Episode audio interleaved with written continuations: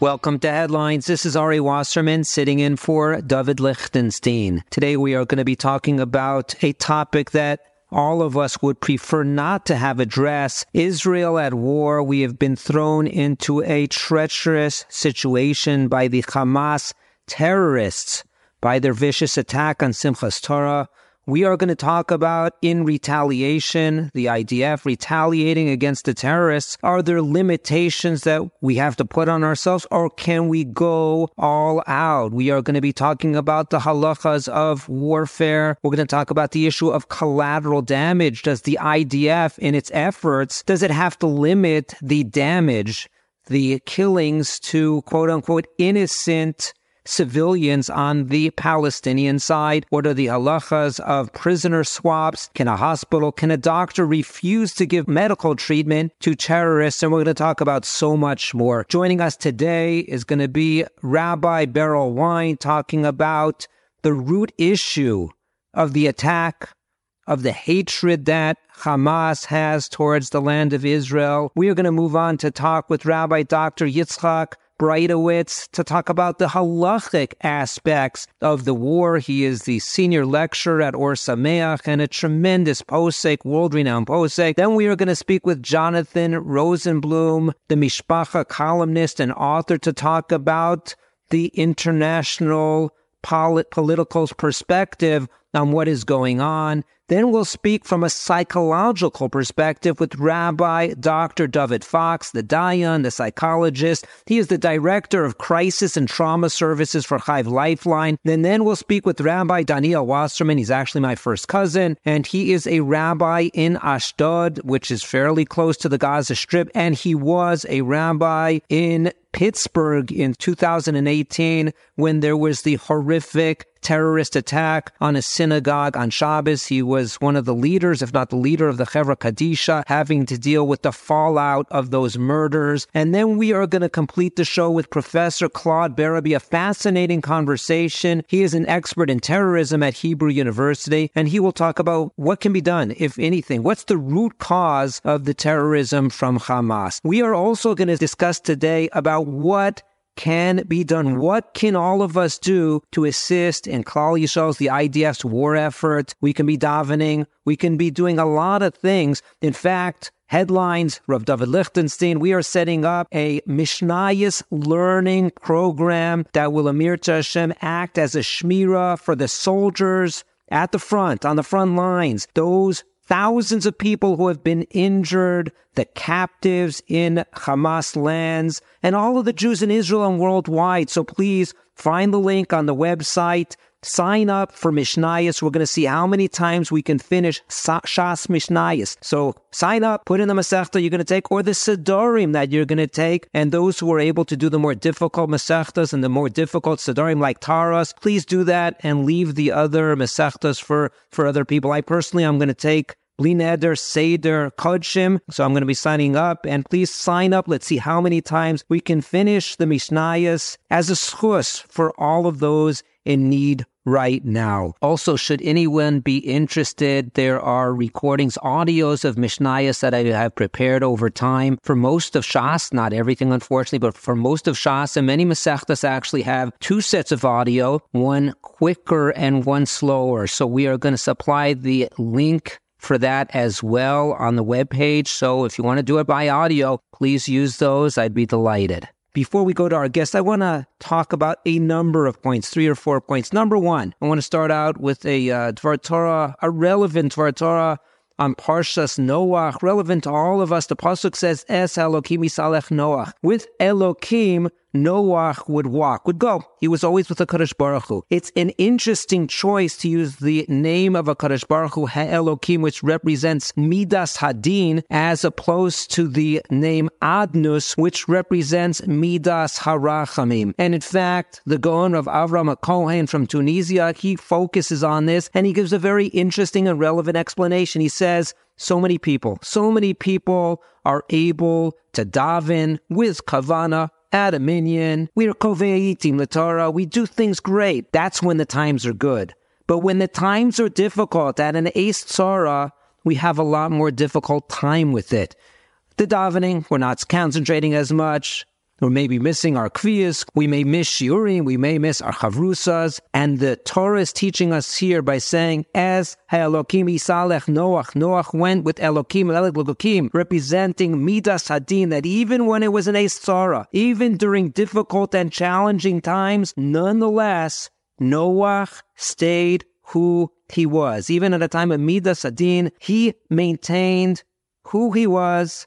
Didn't matter that there were challenges. He was the same Sadiq Tamim Bidorosav. That is the true test, says Rebbe Avraham HaKohen. So that's very relevant for us. These are challenging times. These are really difficult times. I have a neighbor, Rahman al He has 10 grandchildren in the army, and one of them was murdered. I have a Chavrusa whose son is in the army waiting on the Gaza border. I have another neighbor, three sons and a son-in-law. My children, they are going around and contributing as much as possible to Klal Yisrael. There's so much that we can be doing. They are volunteering, giving out clothing for those who have been displaced. Over 100,000 Jews have been displaced from the north and not near the Gaza Strip. They are going around donating nonstop, day and night, at the hospitals that are in need, working in the ER, etc. This is the time that we need to step up. This eighth Torah, there's a Gzardin against us. Es Elokim. We have to be Es Elokim Hisalech. We have to be going,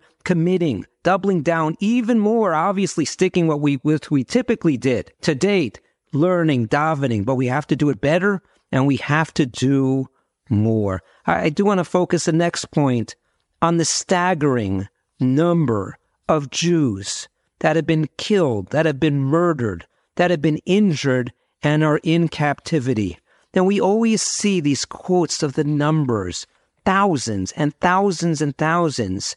But there's something so much more that we need to focus on than the numbers, the gross numbers 1,400 murdered, 4,000 injured. There's a pasuk, very powerful pasuk in Parshas Vayera, right after the Akedah, HaKadosh Baruch Hu promises to Avram that I will multiply your descendants. And he says, I'll multiply them effectively in two aspects or two ways. like the stars in the heaven, and also like the sand on the ground. These are very different aspects of Klal Yisrael. Kol cholayam. You can't have one grain of sand. You need a lot of grains of sands together. And they each are not unique. They are the same. They're the klal. That represents the tzibur of Klal Yisrael. That's the sand, the sand on the beach.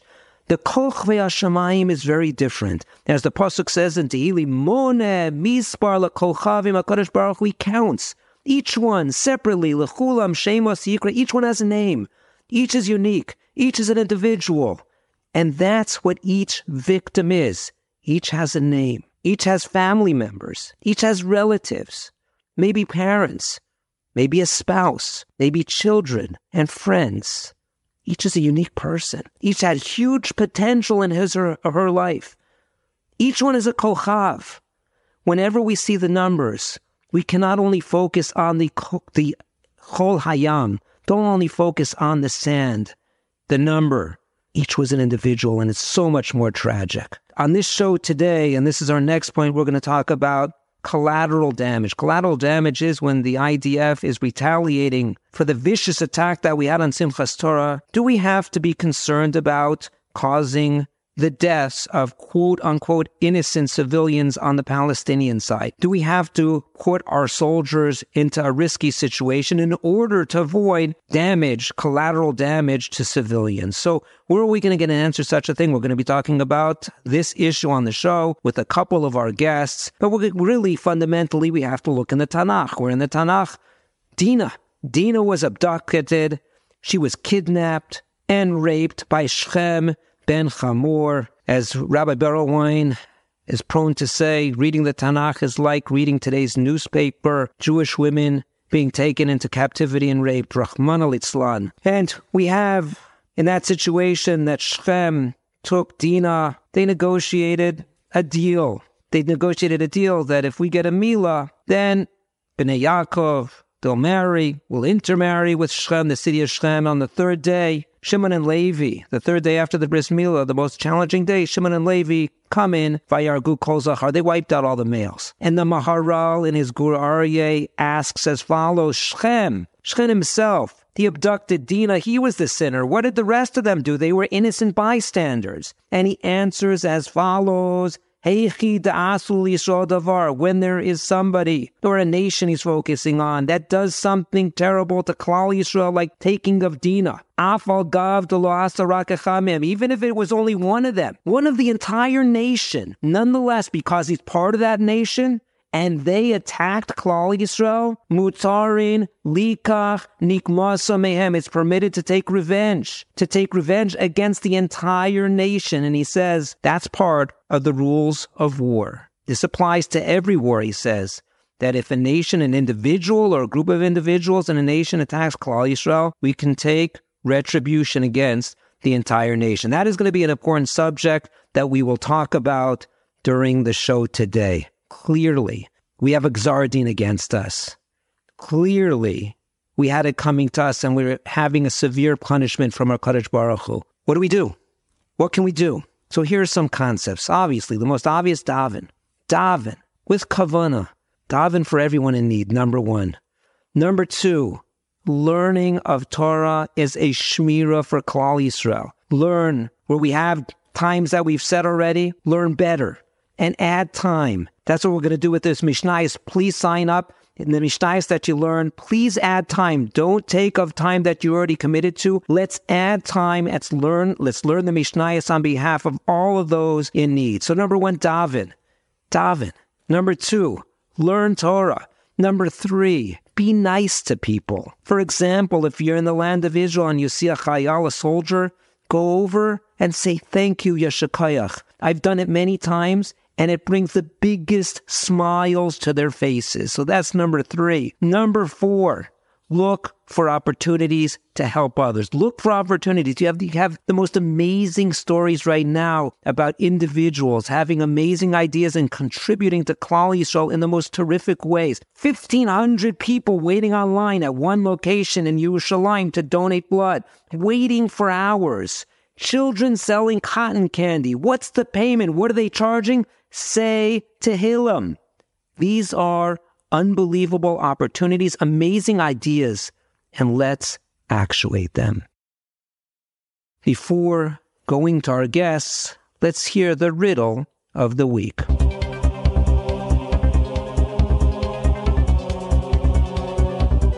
This week's riddle comes from Parshas Noach, a very simple question. What is a gematria for the word Hamas? Hamas comes up at the beginning of this week's parsha, towards the beginning of this week's parsha. Vatishaches ars Elokim. The land was uh, destructive, decayed in front of a Kadosh Baruch Hu. Vatimale ars Hamas, and it was full of Hamas. And a Kadosh Baruch Hu saw that vihinei nishchasa kishchis kol basar starko al aretz. Kadosh Baruch Hu says, "That's it. I've had enough. I'm going to be mashchis. I'm going to destroy Hamas." But let's get back to the riddle question: What is the gematria of Hamas? Truth be told, I don't want people to be in suspense on this one. I'm going to answer it. I'll, I'll violate the headlines, riddle laws, and uh, policies, and I'll answer it. So I'm going to refer to Bala. He actually brings two gematrias for the word Hamas. Number one, he says May Noach. Hamas is the gematria of May Noach, the water of Noach, the destructive flood. It comes to teach us. He cites a Gemara in Sanhedrin. Milamed is coming to teach us that a Kaddish Baruch Hu, Mida Keneged Mida, he destroyed the people. That they were Hamas, they were full of Hamas. So that's May Mabul. That's the first gematria. The second one I like even more. He says as follows: Hamas is gematria for Gehenna. For Gehenna, same gematria to come to teach us Shiberoschim Nidonu that they were punished in boiling hot water. We should daven that the terrorists Hamas, Hakadosh Baruch Hu, should take retribution against them they should wind up in Gehenna, Mida Keneged Mida. Okay, I guess I should give a uh, a riddle that I don't give the answer to, so I'm going to give one from Parshas Bereshis. Sorry, it's not this week's Parsha, it's not next week's Parsha, but Parshas Bereshis because it's very relevant as well for our topic today. First three words, Bereshis bara Elokim, Rabbi Eliyahu HaKohen from Tripoli in his Sefer Orchos Chaim points out, if we look at the last three letters of these words, the Sofei Tevos, the last three letters of Bereshis bara Elokim, it spells emes, truth, honesty. That is the seal, the essence of a Kaddish Baruch Hu. Chosama Shal Baruch Hu is emes. And what is it coming to teach us. Actually, I'm going to ask the question as follows. If it's so important, which it is, that HaKadosh Baruch Hu represents honesty, the opposite of Hamas, all the lies that they tell about Klal Yisrael, as uh, evidenced by the lie that it was the Israelis that sent a missile to the hospital. It was really them. And then they said it was 500 people that were killed, and it was nothing near that. But in any case, the Chosamo of HaKadosh Baruch Hu is Emes. So that's why it's at the Sofei Tevos, the last three letters of Bereshis Bara Elokim. So if it's so important, the essence of HaKadosh Baruch Hu is Emes. So we have a Remiz at the beginning of the Torah. Why is it on the Sofei Tevos? Why isn't it on the Roshei Tevos, the beginning letters? Why not? Why not at the beginning letters? Why is it at the end letters? That is our riddle of the week. If you want to leave a message by phone or dial in by phone to listen, in America our number is 732-806-8700. In England it's 44, that's the country code, 33011-70250. In Eretz Yisrael it's 02-372-0304. And now let's go and hear from our guests.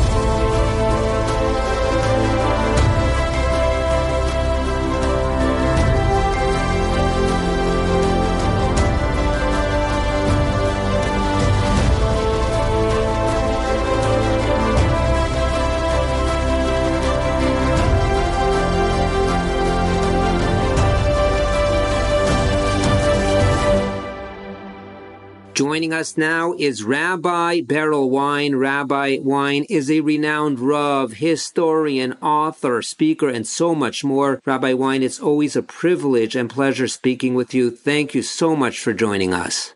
My pleasure. Thank you. So, Rabbi Wein, how do we explain the current war with Hamas to the world? I don't know if we can explain it to the world. We have to explain it to ourselves first. And it's a uh, it's the eternal uh, struggle. How do you explain Amalek? How do you explain uh, 2,000 years of persecution? How do you explain uh, uh, the persecution of religions that persecuted us for no reason except that we were not willing to adopt their faith? The answer is that Barasi, uh, the Shalom created in the world, choice between good and evil. And uh, evil always feels that violence is the way to salute, to solve all questions. They have no patience to discuss or think or assess matters. So the hashri la'arog la'abe, to just to destroy others. If you think about it logically, I don't even think the word logically applies here, but Hamas has nothing to gain here. What does it have to gain? What did they think was going to happen? What were they thinking? The answer is they weren't thinking. Evil never thinks. And you go back uh, through this, what was Hitler thinking? He really thought he would get away with it? And you go through all of human history from, uh, you want to start with Julius Caesar on. The answer is that they don't think. It's not part of the uh, equipment that evil has. So evil only knows violence and murder and torture and, and it only knows temporary gain, a tactical victory, a propaganda score. But in the long run, uh, Chazal said, Sheker ein lo raglayim, right? Uh, falseness doesn't stand. And uh, so uh, it's a long and bitter war that hasn't even begun yet. And unfortunately, in war, there always are casualties but uh, we are faced with our existential role. It's always the Jewish people that are in the forefront of good versus evil. It's interesting. You're not phrasing it as uh, uh we're protecting Al-Aqsa or anything like that. It's not over the base of Mikdash, not over land. This is much more. First of all, much more significant. Yeah, absolutely. It's much more significant than Al-Aqsa, their land. It's all of that is nonsense, and they know it, and they don't believe in it themselves. You can't run Gaza. He's going to run the whole country. It's ridiculous. But that has nothing to do with the uh, their behavior. Their, their behavior is based upon evil. Right. Are, are there any lessons that we should learn from this attack? be prepared, I would imagine, to be a good lesson. The main lesson is uh, arrogance. You know. Look how great I am. Greatest army, greatest intelligence, the gold standard in intelligence. The Rebbeinu shows us how puny we are. If God doesn't build a house, then the greatest architects and builders can't build it. And uh, unfortunately, uh, amongst us, uh, there are many who believe in themselves. We have uh, arrogance is the worst of all qualities because it leads to everything else. It leads to anger and argument and else. And arrogance is, I know better, I'm smarter, I know everything, I'm right. You have no right even to say that anything different. Okay, so the Lord here uh, gives us, uh, you know, this is the Mesilas Yesharim live. Uh, it's not a book. Here it is. Right, right. So you, you mentioned Sheker Ein Lo Raglaim, Chazal tell us. So how can we understand how the senior Hamas officials lie so blatantly? I mean, Sheker Ein Lo Raglaim, try, we try to cover because, because to them there's no such thing as a lie. That's part of evil.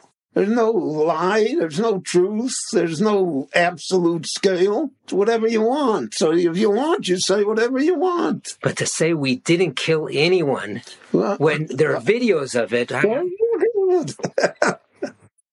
Listen, uh, you know, uh, they've been lying uh, uh for uh, for 80 years, right? And uh, they think they can do it because they get away with it, right? Eventually, they don't get away with it. But in the short run, you always get away with the lie.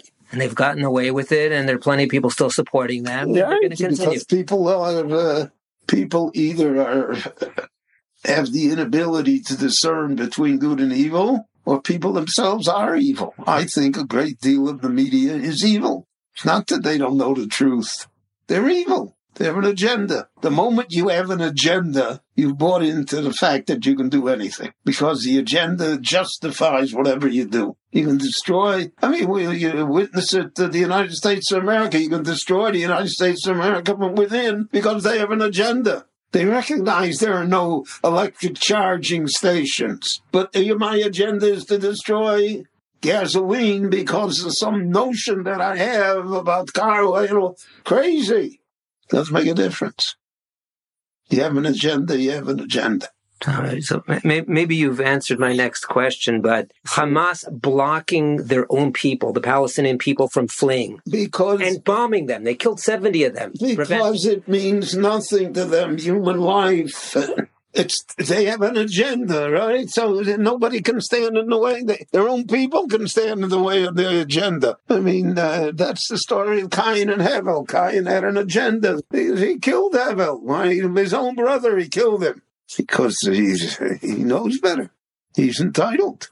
And uh, when an agenda is fortified by the cover of religion, it's doubly dangerous. So we're living in the Crusades. Uh, I mean, you want to know what the Crusades were like? That's what it was. The Crusaders went house to house and killed Jews. Why did they kill them? They didn't even know who the Jews were. They had an agenda. The Crusades also killed Christians probably more Christians than Jews. Because of the agenda. Because of the agenda. Right. Now, Rabbi Wein, we've been talking about Hamas, the terrorists, the murderers. How should we think about the non-Hamas Palestinians? And I'll quote. Are there any? So that's, that's the question. Ron DeSantis, presidential candidate, said that the United States should not take in any Palestinians if they flee from the Gaza Strip because they are all anti-Semitic. So that, that's the question. How should we think about? Uh, How do you think about a Amalek? When, it, when you read in the Torah that you're supposed to destroy Amalek, Noshim V'taf, doesn't that go against our sensibilities? Doesn't that go against what the Torah itself represents? But that's the question. If you had a chance to kill Adolf Hitler or Joseph Stalin when they were infants, would you? Absolutely. Why? He's an infant. That's the Ben Sorer U'Moreh. But you would, but you would have Hashem Sofa. But you would have served, saved 120 million people. That's the issue here. The Palestinians, they're never, you know, uh, a terrible time in the United States when they said uh, no good Indian was a, except a dead Indian. Well, that was uh, so today to say that is racist, bigoted, etc., etc. But what was involved was what they felt was an existential threat to their own existence. And this one isn't so existential. and this one is right at your doorstep, and they tell you so. There's a reason that Israeli Arabs don't serve in the Israeli army. It's not because we don't need them, we don't want them, or not even because they don't want to serve. It's because of the fact that deep down you can't rely on them because they really hate you. So even though you're giving them everything and he's a citizen, etc., sooner or later, as was proven in uh, the Intifadas, it was the uh, Israeli Arabs that rioted it, not the Palestinians. They were the ones that shut down all the roads in the Galileo, killed Jews, etc. The true colors came out. So unfortunately, you know, again, it's not nice to say, and it's certainly not socially acceptable, and it doesn't fit into the uh, beautiful world that uh, we delude ourselves that we live in. But the real terrible world uh, that exists it's the same thing, you know, there were no Nazis in Germany. Everybody was a good German. We only did what we were told. How could you have brought the world to destruction? I mean, the German people voted for Hitler. The Palestinian people voted for Hamas. So what do you want? Rabbi Wein, I'd, I'd, like to get your opinion on this. We're now obviously in a very difficult situation that they have in excess of 200, 250 Israeli captives. So w- when we're weighing removing Hamas from power and they're holding. It's not my, my uh, expertise. I'm glad in a, in a very sad way that I have nothing to say on the matter. D- difficult issue, very difficult issue. Whatever we do is wrong. Right. So who knows? Who right. knows? Who knows? Who knows? Who knows? so the question was: uh, It's the old question, right? Should should we have should the Allies have bombed Auschwitz? Would have bombed Auschwitz would have killed thirty thousand. Maybe it would have saved a million. Who knows? So uh, these are all, uh, you know, again, we don't have prophecy anymore. Uh, the Lord has stripped us so that we realize that we have no answers. Right. So, one final question for you, Rabbi Wein. It's interesting to note that not one Arab country offered to take in even one Palestinian refugee. Because they know what it is. They know what will happen to their country. They, they, they would. Hussein, Hussein would, uh, Abdullah would remain on the throne of Jordan, or Sisi and on the uh, the head of uh, Egypt. They own, they know the story. They know it perhaps better than we do. The only one that effectively disarmed and destroyed the PLO was Hussein. It was not uh, it was not Moshe Dayan. We'll see how all of this plays out. You know, I'm, I'm reminded of uh, the opening words of the battle hymn of the Republic, Juliet Howe.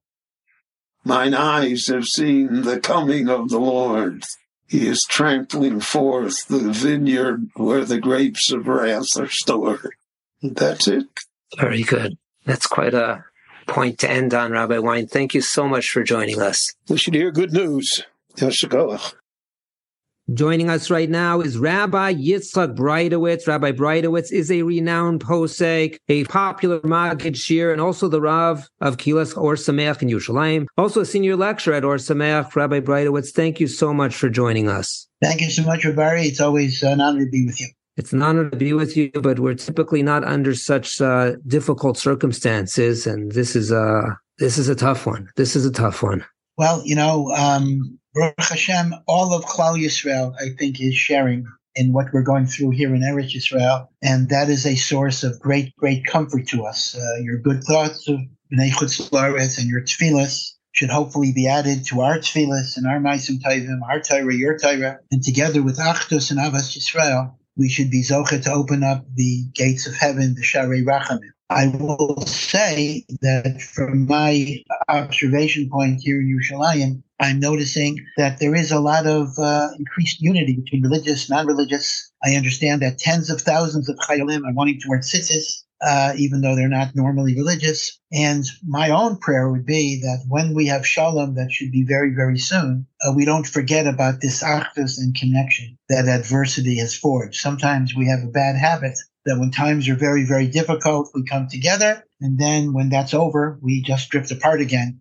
And B'ezras Hashem, I hope that the Achdus that's being generated should have a kiyum even after the Tzara has passed. Amen, amen. Absolutely agree. Fully agree. So why don't we start uh, discussing the situation, a highly unusual situation. And uh, we're sitting, uh, a war is going on. And the question that we keep seeing in the news and in the politicians speaking about it is the concern over what we call collateral damage of the Palestinians, that Israel is coming and uh, going in. If it's going to be a, a, uh, a foot war, a ground war. And the concern is that Hamas, everyone, almost everyone, there are a lot of Meshugaim out there actually that aren't on, aligned on Hamas being a terrorist group, but uh, sane people are in agreement with that, that Hamas has to go. And the concern is the collateral damage when you go in, when you wage war, there are civilian casualties when battling, when bombing terrorists. And the concern, question is, Al is that our concern? Do we have to do our job? Do we need to bomb the place? And if we happen to hit civilian,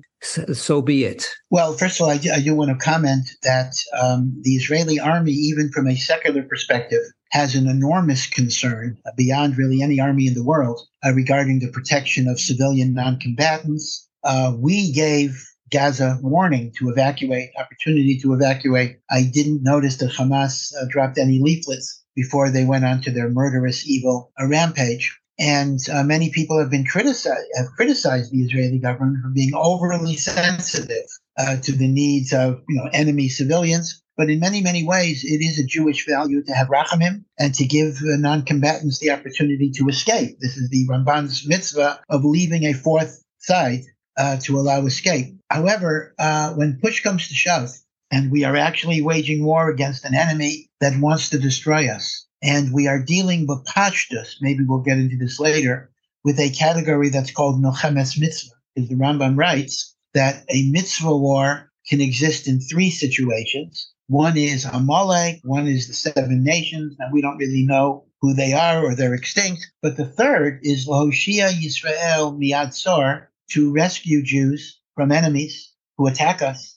There is no question that Hamas meets the definition of Milchemes Mitzvah. So in Milchemes Mitzvah, you do whatever you can do to eradicate the enemy, to disable the enemy, to disarm the enemy. Now, obviously, if you can avoid collateral damage and accomplish your military objective, you try to do that. Uh, but if, God forbid, there are human shields or, or Hamas positions its uh, weapons where hospitals are or schools are, which again is a barbaric tactic. We need to take whatever it is. We cannot be held hostage. We are mechuyev to achieve victory. It's a difficult question, but again, there are makoros to this effect. Uh, there's a Radak, I believe in Sefer Yoshua, who explicitly says that in the course of milchama, even those who are not fighting can be eliminated if necessary for the military objective. Now, I want to point out this is not the same as uh, simply collectively punishing everybody. I mean,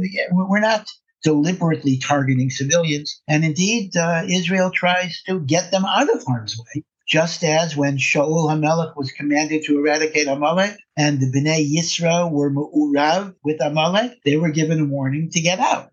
So we'll give them the warning to get out, which again, to repeat what I said, is a much greater courtesy than our enemies have ever afforded afforded us. But so called sof, we cannot allow even the presence of civilians to prevent the eradication of an enemy that is trying to destroy us. Right. And again, I'm, I'm saddened. This, this, does not make me happy. Um, I am not happy over this. I'm not gleeful over this, but it may be an absolutely necessary evil that halacha recognizes may be necessary. Now, you, you mentioned collective punishment. So, would that be problematic? For example, cutting off food, fuel, ec- electricity to the residents of Gaza in order to either punish Hamas or to get control of the situation, use that in an effort to get captives released. Is that going to be problematic halachically, or is that another well, tool yeah. of war?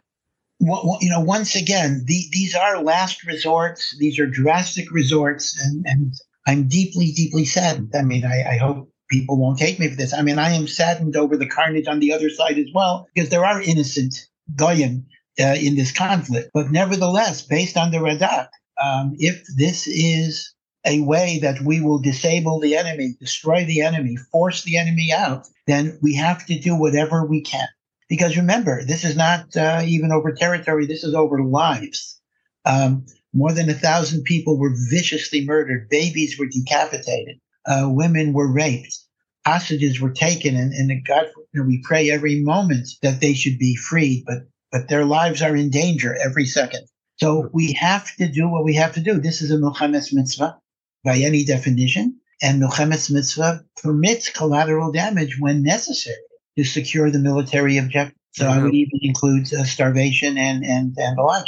Right. So you you mentioned the captives, and Hamas threatened to start killing the captives if Israel does not stop bombing. That is uh, taking us hostage. Is there a halachic requirement to cease bombing if you have a threat over your head like that, that they're going to be killing the captives? Well, um, th- that does raise, you know, very, very significant questions. Uh, but basically, let me just uh, point out uh, a very interesting horror of the Minchas Chinuch which many modern poskim actually bring la halacha because it's a very logical argument. And that is the Minchas Chinuch says that when it comes to Milchemes Mitzvah, we do not utilize individualistic cheshbonos of pikuach nefesh. After all, every soldier could say, I, you know, I don't want to fulfill the mitzvah of waging war because it's dangerous to my life. Obviously, if the Torah legitimates war, the Torah is saying individual lives may be at risk as part of the military effort. Now, this is lav dafka for chayolim. Lav dafka for chayolim. This would even apply, again, very, very tragically, to civilians that are caught up in this fire of war. That is, we have an objective to be matzil am Yisrael.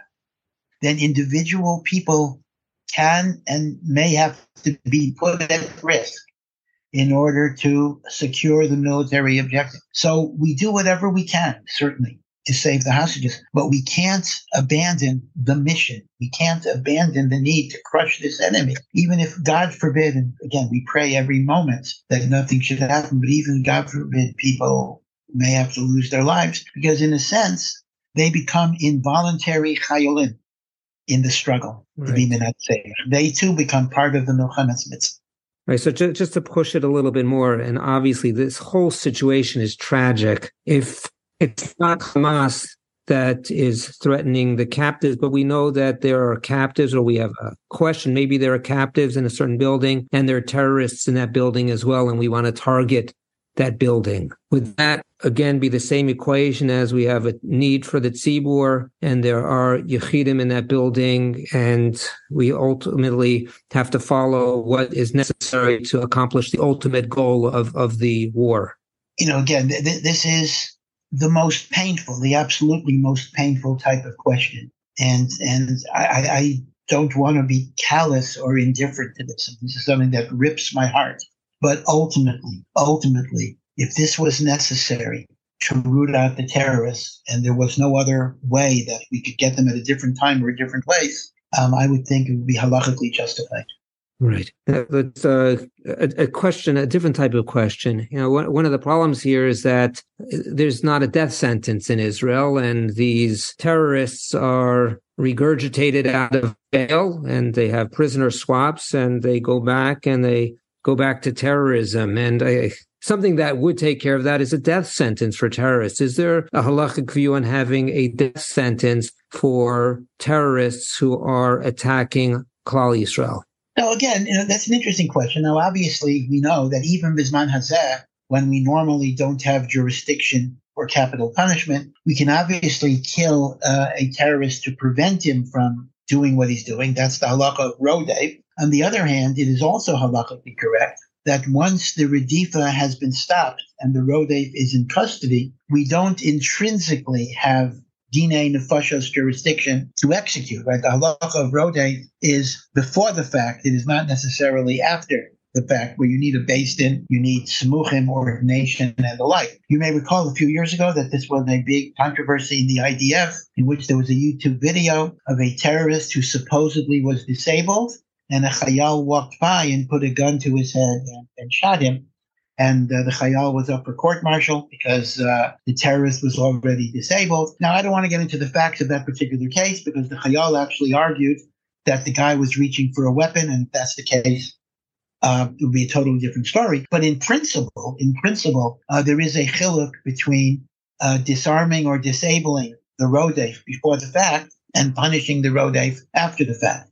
So on its face, there would not necessarily be a halachic justification for capital punishment, but there may be bases that this might be justified. And one, one idea might be that under the Noachite code, which is binding on non-Jews, a ben Noach can be killed uh, for violation of the Sheva mitzvahs, one of which is, of course, murder. And so the Rambam is mashma, a controversial Rambam, and some people who wrote upon this got in trouble with the police. But the Rambam is mashma that even a yachid can be a vigilante to enforce the Noachite code. That's the story of Shimon and Levi killing Shechem when there's no court system that's enforcing enforcing this. So based on that, the Israeli court system would not be worse off than Shimon and Levi executing judgment against Shechem. So given those circumstances under the Noahide code, I think a halachic argument could be constructed that we could bring a death penalty for terrorists. And in terms of public policy, I think it's a very good idea.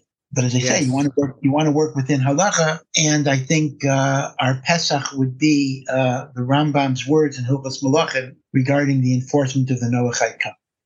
Uh, vis-a-vis Shimon and Levi by Shechem. So, uh, I guess a, a logical step that will and typically happens with Hamas is that they look forward to prisoner swaps. That's the reason that they take one. One of the main reasons, if not the main reason that they take captives. And we all remember the Gilad Shalit one for a thousand swap.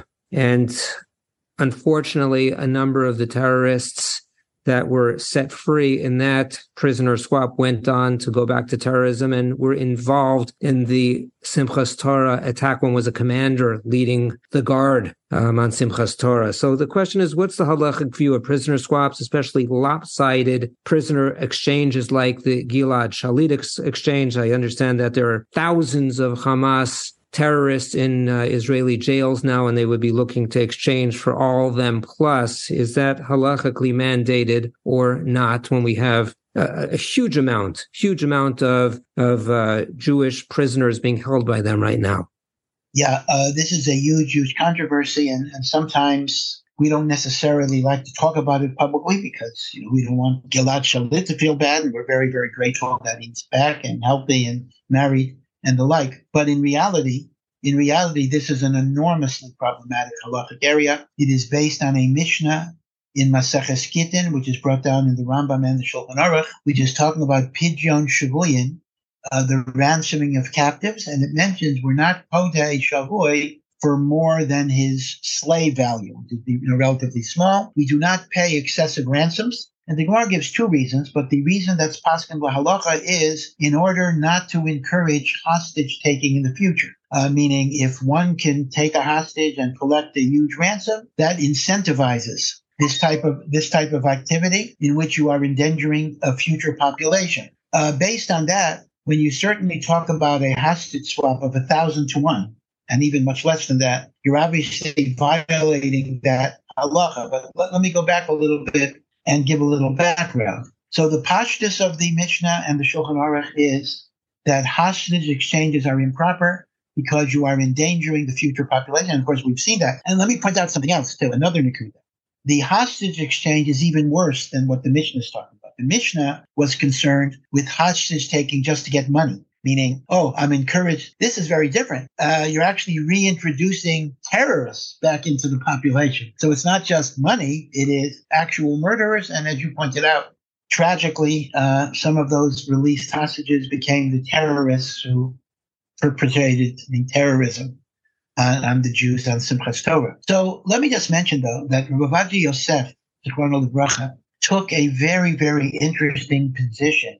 And he said that the entire sugya of not paying excessive ransom only refers to the case, which I think is very rare, but this is what he says, that the person's life was not in danger. In other words, if you don't pay the ransom, they're just going to keep him as a prisoner. But when the person is in a matzav of pikuach nefesh, it was Ravaj's position that the certainty of an existing pikuach nefesh overrides the potential risks that you'll have by, by releasing terrorists or the like. And therefore, Rav Ovadia said, since, is, since it is inescapably that Hamas or terrorist hostages today, their lives are threatened, under the principle of ein sofek motzimi devade, that you have to look at the badai befanecha, as opposed to the long-term doubt, Rav Ovadia actually mattered prisoner exchanges uh, because of pikuach. Now, not only mattered, he considered it desirable because of pikuach nefesh. So according to Rav Ovadia, you would have a halachic basis for this. But I do want to point out that uh, Rav Ovadia's position has not been the position of most poskim. And indeed, you know, although it's not for me to judge, it's extremely unlikely that the mission is talking about a shavoi where there's no pikuach nefesh. I mean, there's almost no hechitimsa of that case. When people are kidnapped and held for ransom, it is routine that they're going to be murdered if the ransom is not paid. And afilu hachi, the Mishnah says, ein podinis hashvuyim, yeser mechdei temeyim. So the pashtus of the halacha, we have our Govadju, who of course one has to deeply respect his hachra in halacha. But the pashtus and the opinion of most poskim is that these prisoner exchanges are totally are generally going to be forbidden because of the danger that they pose to a future population, both in terms of money and in terms of releasing terrorists, both in terms of incentivizing future hostage taking and creating present dangers by releasing terrorists. Now, there is a svara that's been said, which may or may not work, and that is that if the reason why we don't pay these ransoms is to prevent future hostage taking, some have argued when you have an enemy in a state of war who might be interested in kidnapping as a terrorist act, paradoxically, whether you pay them or not, whether you exchange or not, they're still going to do it. So that bedafka might be a heter for pikuach nefesh because you're not necessarily creating additional incentives. Right. That, yeah, I, I, I, think, I think that's a little weak, but there is there is such a svara that enemies in a perpetual state of war, this halacha may not apply. Right, right. There's a Rambam in Hilchos Matanas Anim. I, I, think that may be against Rav Ovadia. It's in Paraches Halacha Yud. It says, Ein lecha mitzvah gedola kepidyon shuyim, talking about the priorities in giving tzedakah. And he says the greatest priority is pidyon shuyim, redeeming captives, hashavai harehu bichlal hareevim vatzmeim. They are starving, hungry, thirsty, not fed, not taken care of. Arumim. They're not garbed, they're not taken care of, not a roof over their head. Va'omed besakanas nefashos. So it seems that the Rambam's definition of pidyon shuim is somebody who is besakanas nefashos. Yeah, I, I, think that's a very good point. And and once again, I mean, just in terms of historical reality, kidnapped hostages are always in, in danger. Let me remind you, as as you know, of the famous uh, story of the great Maharami Rothenburg, Meir of Rothenburg, the Rosh, who actually was held uh, hostage for a huge ransom, and his own Talmid, the Rosh, wanted to redeem, have him redeemed, and the Marami Rothenburg had paskin. It was interesting, machlokas. The Rosh held there's a Gadol Hador exception. the Rosh held for a Gadol Hador you can do everything. Marami Rothenburg said no. So how could the Rosh argue? He said the Marami Rothenburg basically said, "Hey, if I'm the Gadol Hador, you've got to follow my psak."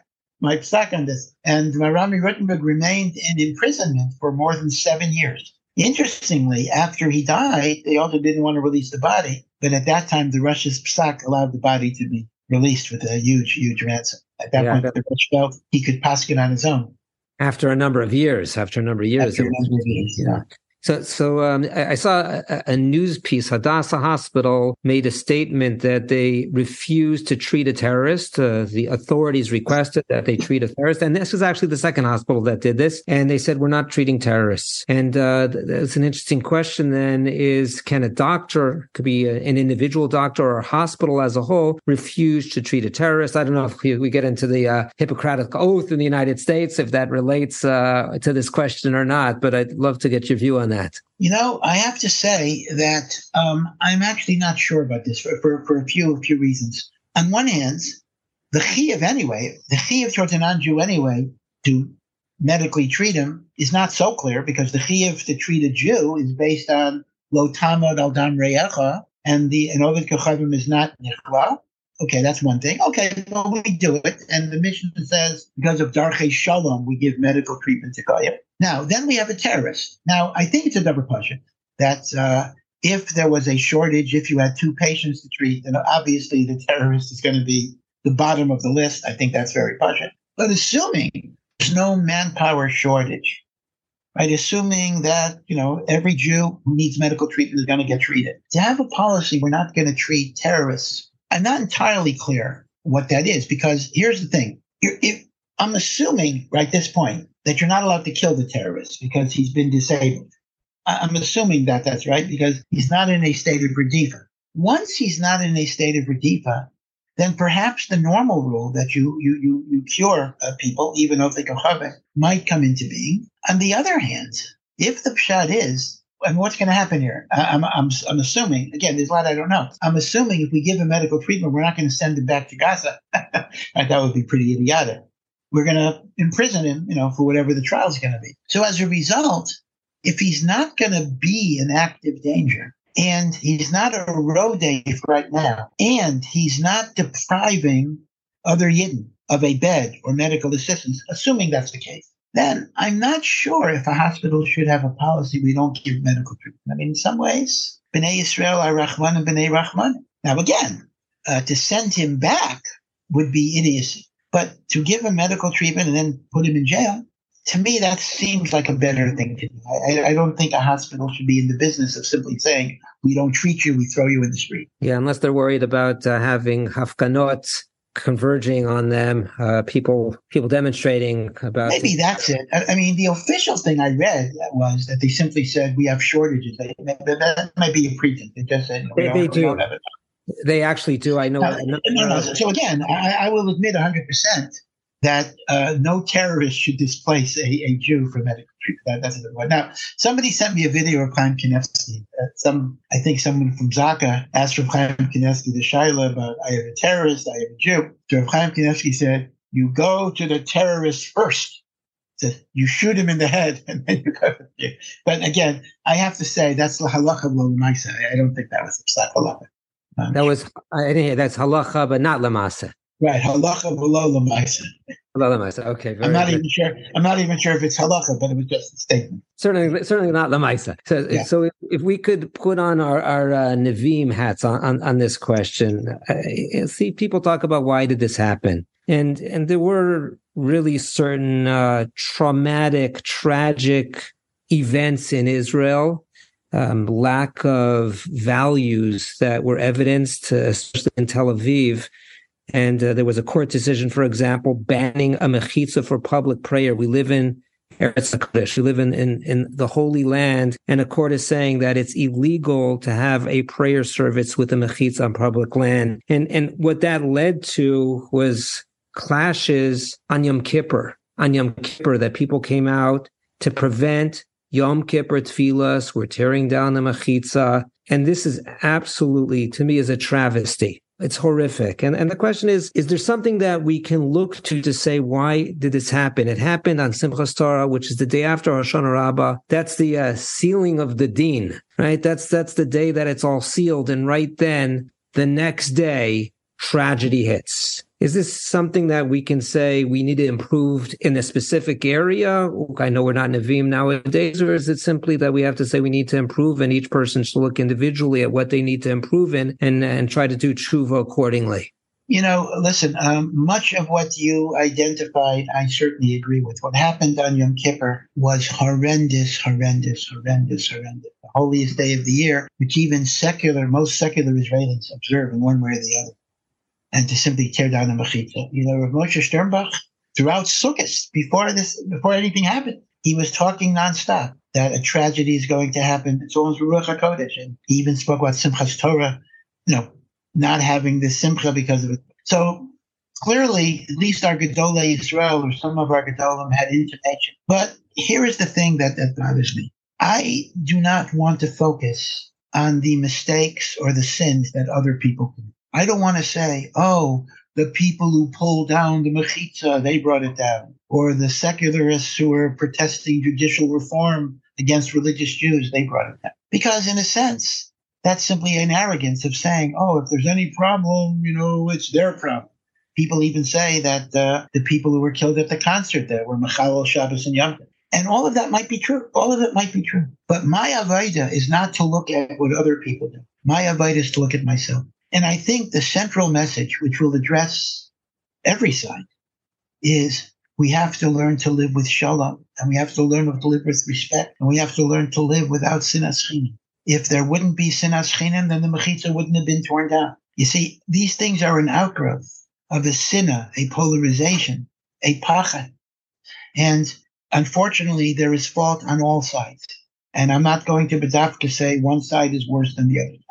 We have to look, we meaning everybody, we have to look at ourselves and we have to say, what can I do to make the name of Hashem beloved in the eyes of others? This is the Gemara in Yoma. The Ahavta Es Hashem Alekecha, you shall love God. So the Gemara Darshans, you shall make the name of God beloved. Revel Yoshev would often say that this is the most important Avaida of religious Jews in this generation is to make the name of Hashem beloved. That doesn't necessarily mean everybody's going to become frum, but at least they will look at Torah Judaism and they will say, this is a nice thing. This is a good thing. This is a beautiful. And if we make the name of Hashem beloved, then the Yom Kippur Mechitza is not going to be pulled down either. So, as I say, I can identify plenty of things from the secular standpoint that were serious, serious Averos, which would bring down the anger of God. I, I don't deny that that's a reality. But I have to ask myself, what have I done to contribute to those Averos happening? And I, I can't change other people. As Rav Salanter used to say, I thought I would change the world. At the end, I can change myself, and the world may be affected by changing myself. So that's our cheshbon nefesh. I think there's a tremendous sakana when we look at other people and try to identify fault there. Very good. Well said, Rabbi Breitowitz. I want to thank you so much for joining us. It's always a pleasure to speak with you. This was going to be a halacha discussion, but it became not only halacha, but musar and ashkafa, and some beautiful words of how we can each self-improve. Thank you so much. Thank you, Rabbi. I know that uh, we're in Yerushalayim together, so uh, we're going through this together, and uh, Yezras Hashem, all of Klal should see a Yeshua Gedola B'Karech. Amen. Amen. Thank you so much.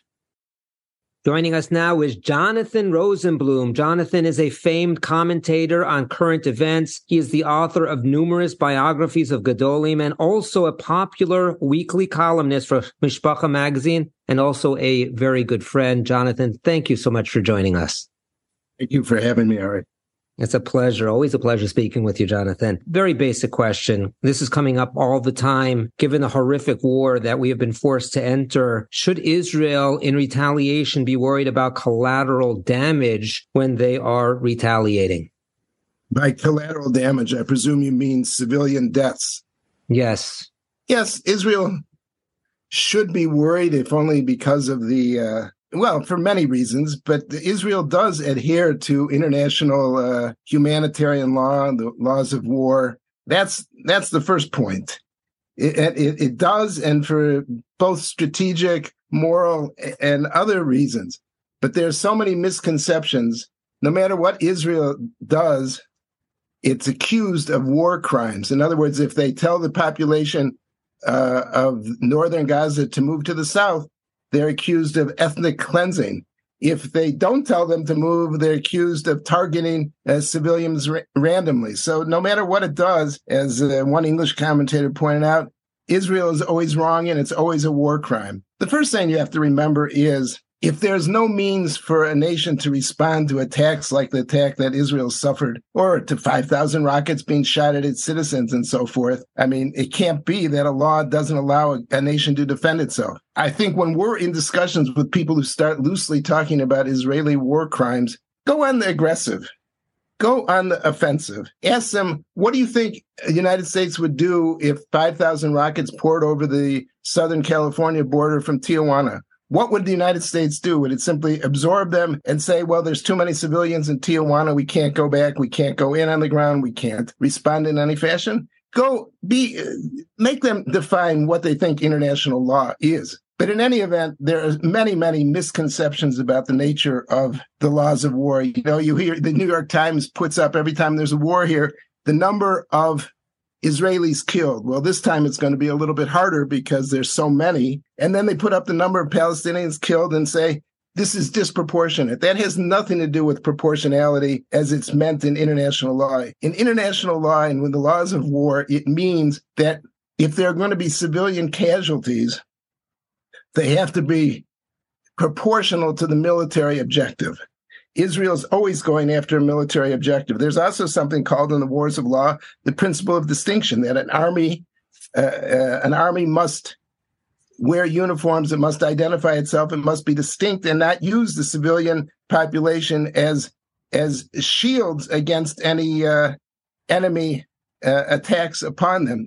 Hamas violates that rule in every every respect. They deliberately locate all their military uh, hardware in civilian areas because to them it's a death cult. Hamas is a death cult. Either we kill the Israelis and that's good, or they kill Palestinians and that's also good because it gives us a tremendous propaganda victory. But it is not disproportional. It's it's, it's silly use of the term pro- proportionality.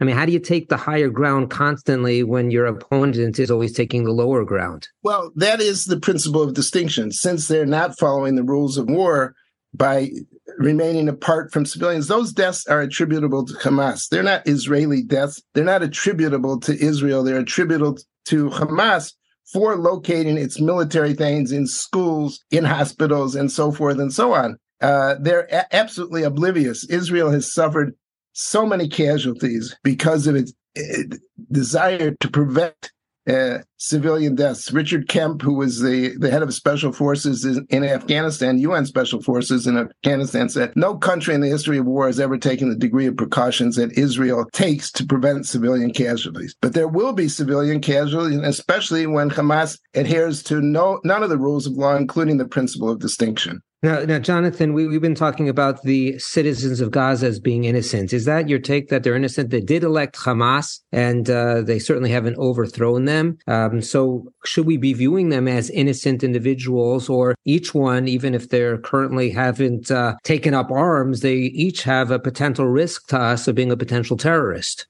Well, we can't kill them because they might be potential uh, terrorists. I mean, they still have a status of civilians, but to call them innocent, I think is also innocent is what's used by those who hate Israel to say that it's killing innocent civilians. I mean, the fact of the matter is when these captives were brought back to uh, when the captives were brought back to Gaza, uh, Israeli captives, Jewish captives were brought back to Gaza.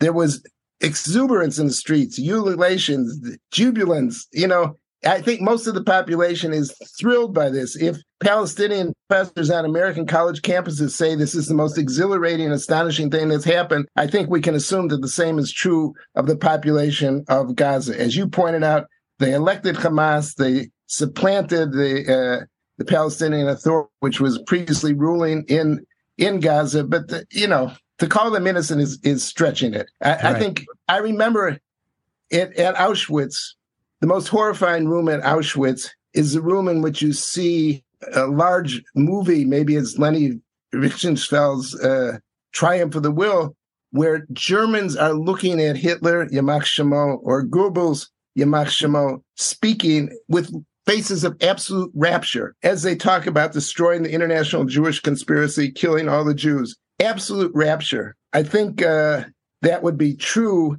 with respect to the agenda of killing Jews I think there are very few innocents in Gaza, but we ha- that doesn't mean we should willy nilly wipe out the population of Gaza. That not. But to call them innocents is just a propaganda tool. Right. So, Jonathan, you mentioned objectives of war. And Israel always has an objective. So at this point, we maybe have dual objectives. We're in a situation we did not want to be in. We didn't put ourselves in. And now we have uh, the objective of re- removing Hamas. You cannot live with a neighbor that is constantly trying to kill you. But we also have the situation of Hamas, the terrorists holding 200, 250 captives of ours. And what, what do you think the priority should be? Because there is a conflict between those two.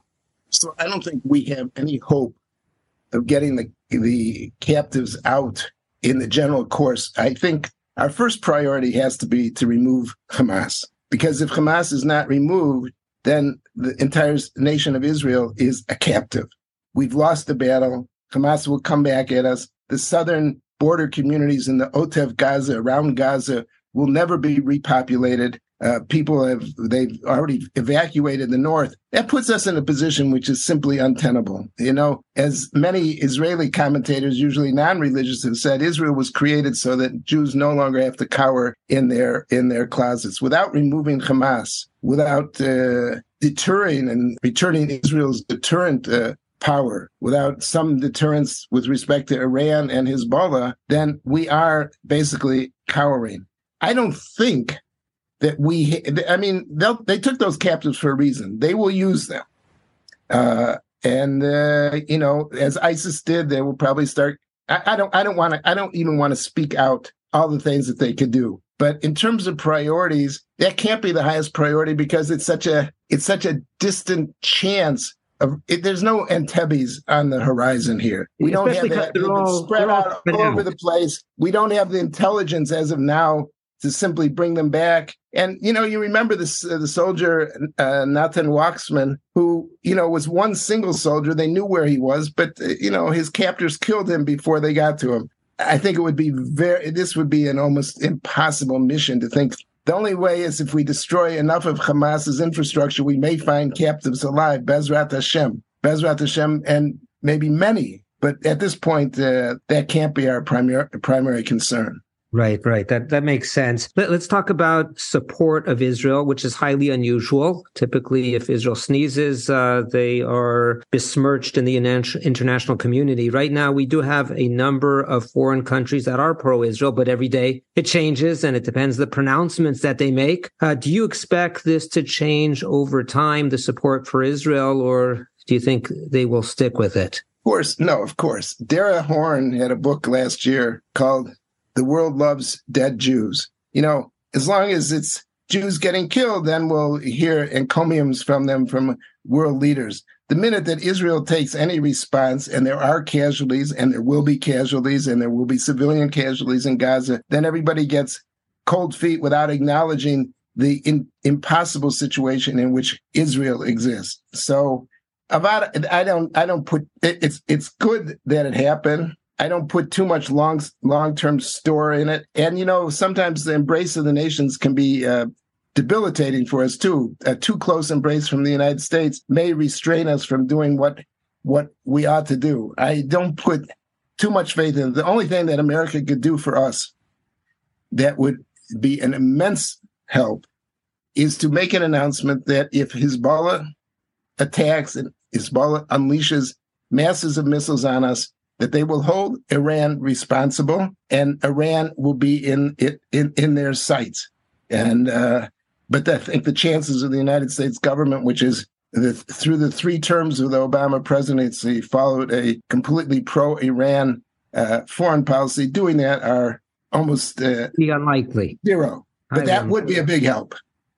Uh, so yeah, absolutely. So let's talk about some domestic issues the unfortunate, terrible attack on Simchas Torah, do you think that it had an impact, a change, an influence on Haredi attitudes towards the IDF in any way? In, in warfare, in times of war in Israel, the Haredi community is fully involved, eh, eh, fully involved in the sense of davening, starting yeshivas early, not allowing people to go on Bein Hazman, and so forth and so on. We are completely identified. We do believe that Klal Yisrael is one entity, one corporal body that that is responsible for one another, and we've always acted accordingly, davening for soldiers, sending food to soldiers, sending uh, uh, equipment. One of my sons is now in uh, in the southern communities. Many of my sons, two of my sons, already have driven to the Golan and to the north and to the south to deliver materials. That's something that's always been true of the Haredi community. But I must tell you, let's be let's be straight about this. There is always a certain amount of discomfort. Uh, that's all very nice, but you know, last week I was at uh, I had a medical procedure at Misgav Ladach, and I have some friends across the street. I thought of going to visit them, and then I was outside their gate, and I thought to myself, you know, I can't really go visit them. They probably have four sons, umpty ump grandchildren, in the IDF right now. I have nothing like that. You know, I, I, I, I'd feel embarrassed. I think any sensitive person has to feel at least some sense of embarrassment that we're not in this in the same way. a friend of mine, I, I, just came back from a Levaya, and he told me it had been a Levaya this morning of a mother who lost two sons, two twin sons in the initial attacks. That doesn't happen to us. You know, that doesn't happen to us.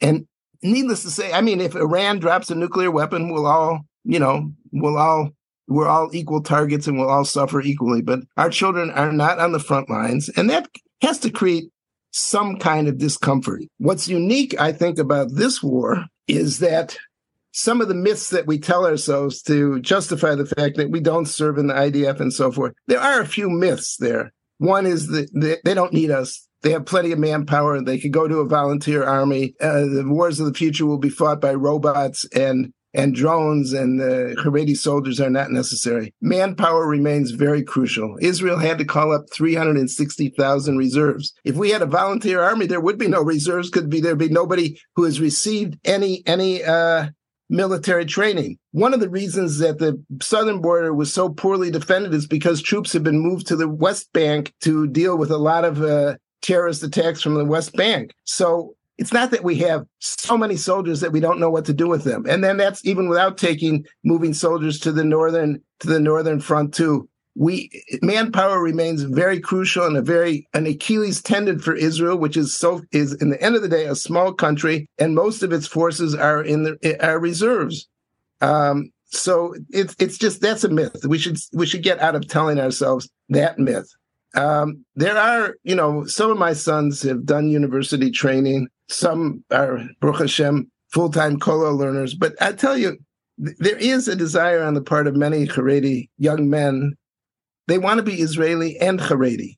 They want to be part of the society in which they live and Haredi, not to give up being Haredi, but to be Haredi in the same sense as a as a yeshiva trained uh, uh, Lakewood product who goes to Harvard Law School and then goes to get a job on Wall Street. They want to be able to participate in the society. In Israeli society, as a army service, army service is, is, is a fundamental. But interestingly, I think the army is showing some awareness of the fact that there is that desire to participate. There is that desire to contribute. We could do it. There are all kinds of ways that this could be done without taking boys out of learning for three straight years. And the Army has now put out a call for Haredi volunteers to uh, to join the Pikud HaOref, to the civil defense, to get training in uh, to be part of the civil defense. That would be immensely helpful. And there are many, including one of my children, who've already signed up uh, to do that. And I think that's good. I think that during Bein Hazmanim, getting some military training, if it works out, would be an excellent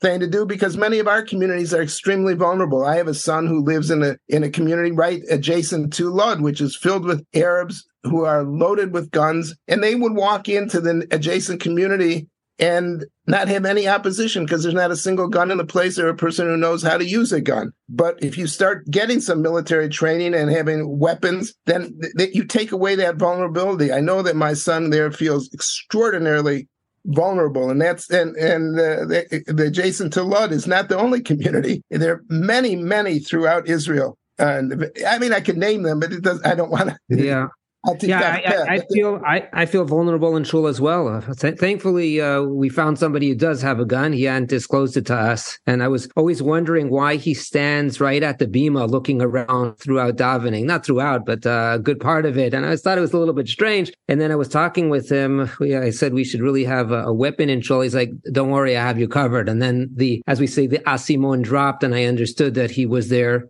and he was guarding us. Which after I, the Har Nof massacre, which was perpetrated by two Arab workers who worked in Har Nof, uh, you know, I didn't go in a single day into shul without looking where was the exit. There's usually not an exit, or there's one exit. If they came through that, there'd be no other way out. No weapons.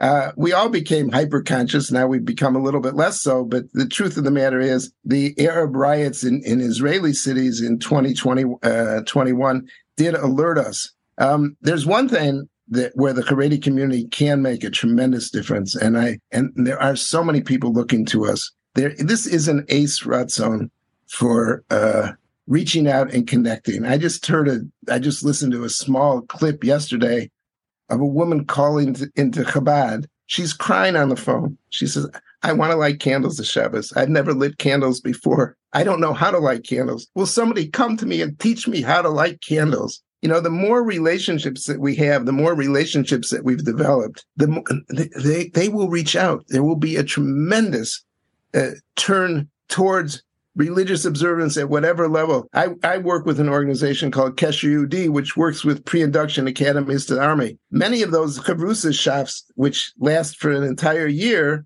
uh, people who were went through the program two to ten years ago are calling up their chavrusas now, and those chavrusas from the Haredi world are going to bases to visit them they're cooking for them. They're arranging davening for them. They're they're learning with them. Uh, it's an absolutely extraordinary situation. It's it's it is an ace ratzon. But if we don't create those relationships beforehand, I mean, Kesher Yehudi is and other organizations have been about creating those relationships, personal one-on-one relationships. Then we can build on them. Then we have somebody to call in this time when our somebody you've learned with for a year is now on one of the fronts you're in touch with him. You're talking to him. You're encouraging him. You're telling him how much he's on your mind. It could change the whole tenor of the way the, the different sectors in this community think about uh, in Israel think about one another. And if we don't seize that opportunity, and if we don't build for the future, because unfortunately here these opportunities are never far away, uh, it will be on our cheshbon.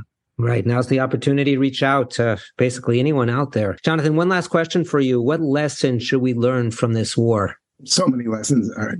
But Choose one has got to be the Kochi Otzem Yadi. In 1973, the concept of the security services was they would never dare attack us again after what happened in 1967. There were troop movements and movements on the Egyptian and Syrian borders. There were massive troops on those borders, and the uh, the head of army security he ignored it. The three chiefs of uh, of security here, at least three, have all taken have all admitted their culpability. They had signals. They had, but they thought, well, Hamas is just a bunch of primitives. They'll never be able to do it, and they didn't see how, even with basic technology or uh, even drones could knock out this 1 billion 1.5 billion dollar fence in a matter of moments. To to think that we're invulnerable to think that our shiny new tech toys make us invulnerable that we don't need the Ribbono Shel Olam that's that that that is the biggest lesson. If that's if if we don't merit and, and we have to look at his chesed, somebody just told me over Sfas Emes just came, he said the Sfas Emes says the sin of the Meraglim is that they wanted to go in to Eretz Yisrael, Mimidas Adin, not Mimidas Arachamim. He said, Hashem's looking for a generation that believes in his rachamim, that feels his closeness. We should all feel that closeness, feel his love for us, and Bezrat Hashem on that basis uh, to go forward and to merit to to to not only to survive in Eretz Yisrael but to flourish. Amen. Jonathan, I want to thank you so much for joining us. Always a pleasure speaking with you. Bye, Harry. Thank you. Joining us now is Rabbi Dr. David Fox. Rabbi Fox is a Dayan. He's also a forensic and clinical psychologist and also the director of crisis and trauma services for Chai Lifeline. Rabbi Fox, thank you so much for joining us. Thank you. It's very nice to be in touch with you again. So, Rabbi Fox, this is obviously a very important conversation. Maybe I should call you Dr. Fox for, for today. I, am in Yerushalayim. I live in Yerushalayim, and, and I know the feeling is, I would say, very similar to Tisha B'Av and it's um, we're down, we're depressed. People are saying hello to each other. It's not to the extent of not even saying hello, but there's not a lot of simcha in the air. And and uh, why don't we start off with what, what's a normal feeling that we should be feeling about the tragedy, about the tragic times that we're we're living through? So virtually any distressing reaction, emotion, or thought or even physical state, and even for some, a spiritual change would be normal, the abnormality that we're facing right now. So that there are very few reactions that we will see in ourselves or in others, adults or children, which would be classified as no- abnormal reactions. People are sad. People are enraged. People are numb. People are confused. People are frightened people are anxious, people are sleepless or don't want to get out of bed, people are not hungry or are nauseous. And again, in, in thought, in feeling, in body, in conduct, and even for some in our spiritual balance, there are a, a wide range of reactions which clinically are not abnormal. Okay, so so given that what is an effective way to help us process the trauma that we're experiencing right now? Yeah, I think process is an excellent word because there are a number of uh, essential steps when we're in the midst of having reactions to crisis, particularly catastrophic, traumatizing crisis. Our first key is always self awareness, which means we all must be engaged in self care, which starts with taking the time to be reflective, alone, and to observe and acknowledge the different reactions that are going on inside of us. Again, observing our thoughts, listening to what's going on in the mind, whether it's ideas, whether it's images, whether it's difficulty focusing or concentrating, but what's happening to us cognitively, and then observing what are the emotions that are coming to the surface. And we outlined a number of them already. Uh, we do need to peer gently into our physical well being what's hurting, what's aching, what's not feeling right. Um, we want to notice whether there are any things that are affecting our conduct. Are we noticing we're more irritable or less patient or we're more withdrawn? And then many of us also want to do that careful, non analytic, open minded observing of what's happening inside of our souls. Are we feeling estranged from Hashem? Are we really yearning to look for ways to feel that we can be close to him? Are we trying to talk with him? Um, but but our spirit gets affected. So I think our first step in what you're calling the processing is a self awareness, and the second step is we all must acknowledge and accept that we're reacting. My adage clinically is it's normal to have a reaction it's not particularly normal, normal to have no reaction.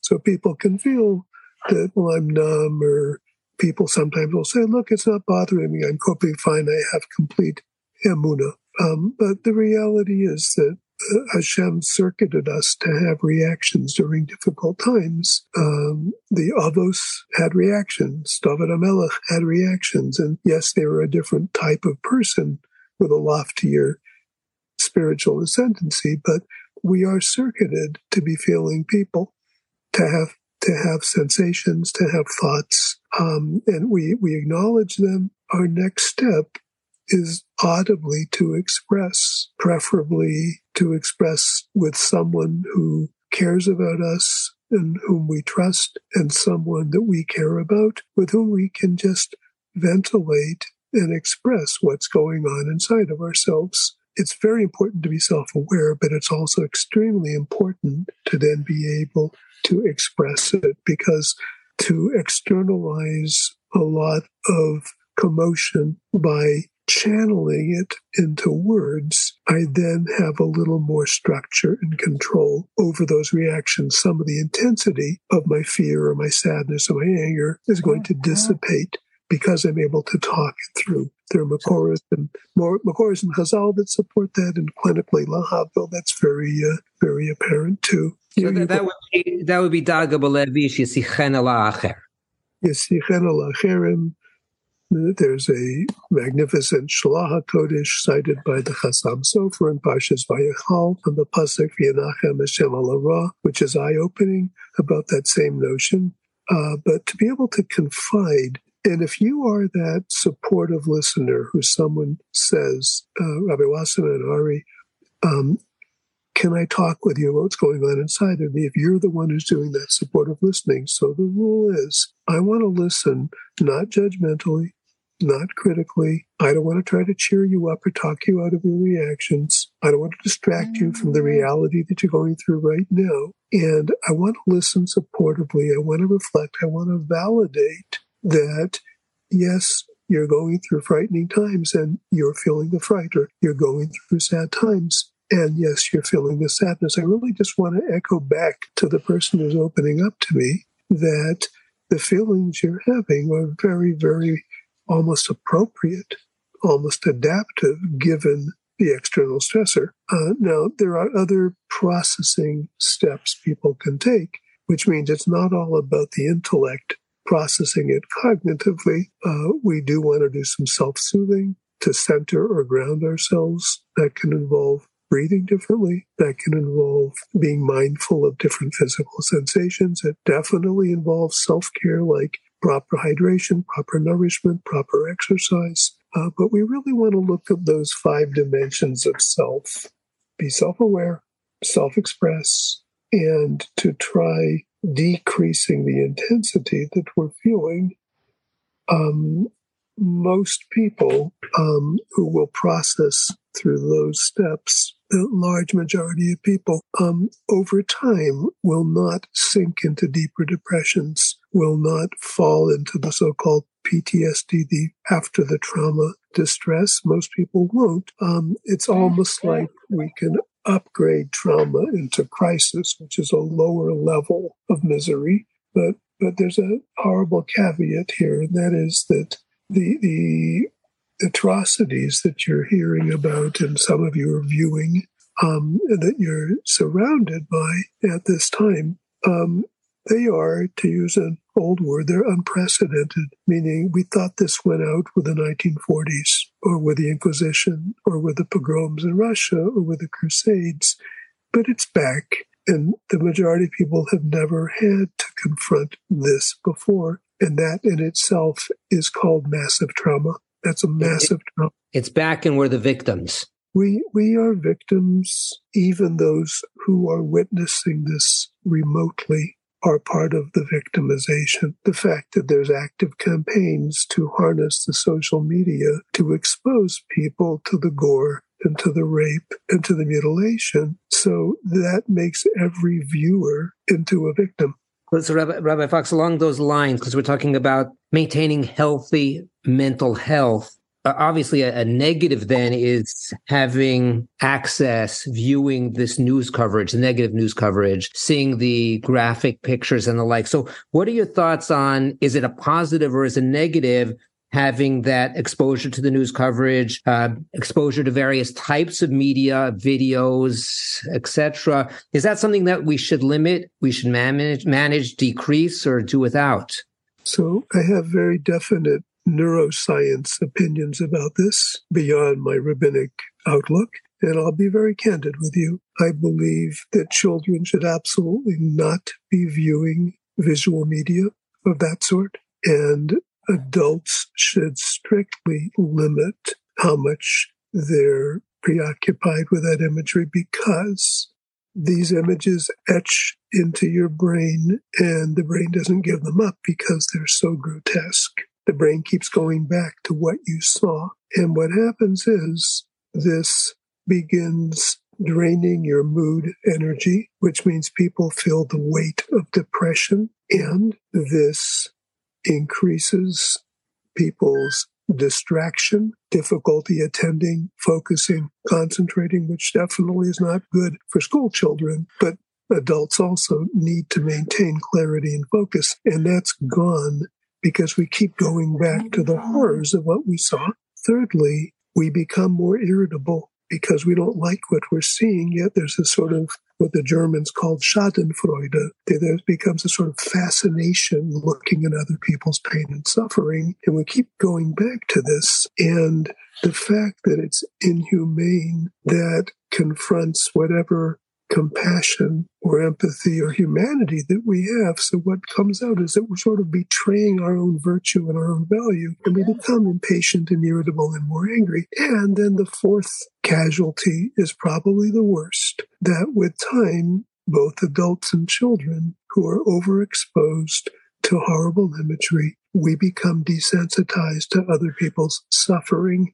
It almost becomes like a morbid entertainment and we're no longer feeling the Nazi propaganda minister in the Second World War says that if you kill one Jew, the world looks at that as an act of murder. But if you kill hundreds of thousands of Jews, well, that's just that's a statistic. It doesn't register. It's not real because it's big numbers. And and there's there's a parallel to that.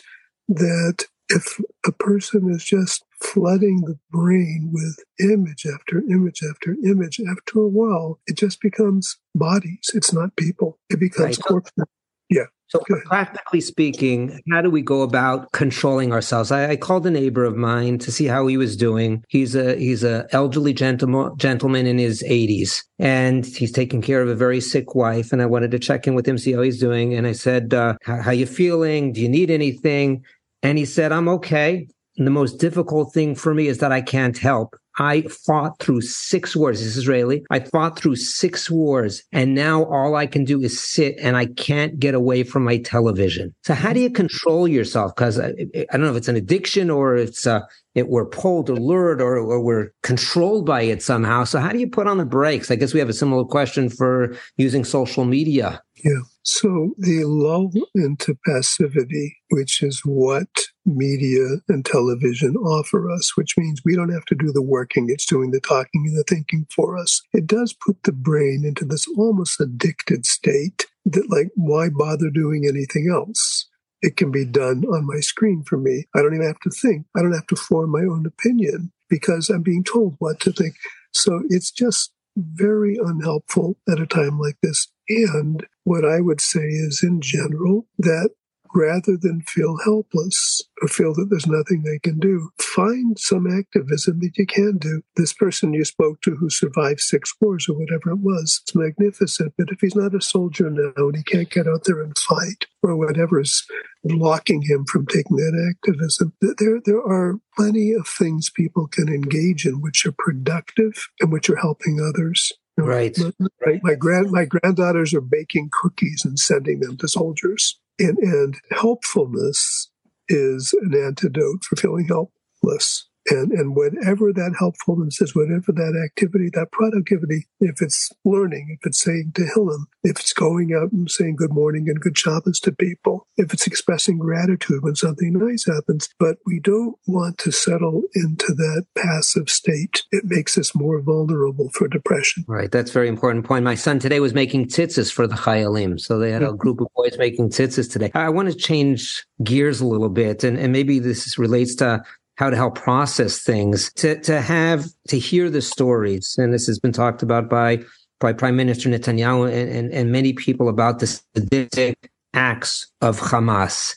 And, and, and part of the difficulty of processing is to think about human nature. How does somebody go about doing acts of that nature, barbarians. So how, how, do we come to, to grips with that? Is this something that is endemic to human nature? Is this something that a Jew could come and do. How do we think about these things? Because it's such a traumatic part of what's going on to know that that these acts have been done. Yeah. So, firstly, anything that I am capable of fantasizing about, someone else is capable of doing. Secondly, let's go to the Drashas Haran, because Rabbeinu Nissim tells us that there's a reason that on the sixth day of creation that human beings were created along with the beasts and the animals. And the reason, says the Ran, is that nothing else in the prior days of Genesis can make changes. A tree can't become a fish. The sun can't become a river. Darkness can't become a bird. But human beings can become animals. This is the Drashas Haran. We're paired with the Chayas and the Behemoths because we can become like them. And we were the last creature formed because our mission is to move away from the mundane and to ascend closer and closer to being the way Hashem wants us to be, to walk in His ways and those more divine, heaven centered lifestyles. But we can give all that up. We can even give that up under the guise of being religiously zealous, and we can become animals and beasts. And that potential, says the Ran, is in all of us. Um, a goldfish can't become a piranha, and an apple tree can't become a banana tree. Um, nothing else in the Bria can change. And a behemoth and a chaya cannot become anything other than stay behemoths and chayas, but we human beings can become chayas. And this, this is especially, about... especially when it's done under the banner of this is what my religion demands of me, especially when it's done with the rationalization that the people I'm killing aren't people anyway. So th- this is not about sadistic personality disorder. This is more of a generic human nature type of thing. And they have been cultivated through their education, through their education system, through their religious beliefs, through their religious upbringing, that not only is this not wrong, but it's a mitzvah. Um, I I like the way you framed it. I might cautiously amend one piece, and I would say, just looking at the research that was done on the Nuremberg criminals after the Second World War, the, the psychological research that was done, it's quite possible that the leaders are ones whom you would call sadistic personalities. Uh, the rank and file who really are swept into the zealousness and into the hysteria and the dogma that we're doing the will of whomever they, they, they believe in. So I don't think they reach the level of sadistic personality. I think they descend to the level of chayus. That's a very important proviso. Yeah. Rabbi Dr. Fox, I want to thank you so much for joining us. I have learned a tremendous amount, and this has been very therapeutic for me, I must say. So I really appreciate your joining us today. My honor. Take care and continue the wonderful work you're doing. And we should have uh, not only the Besoros Tovos and the Yeshuas, but we're going to need a lot of Nahamas also. Thank you so much. Take care. Bye bye.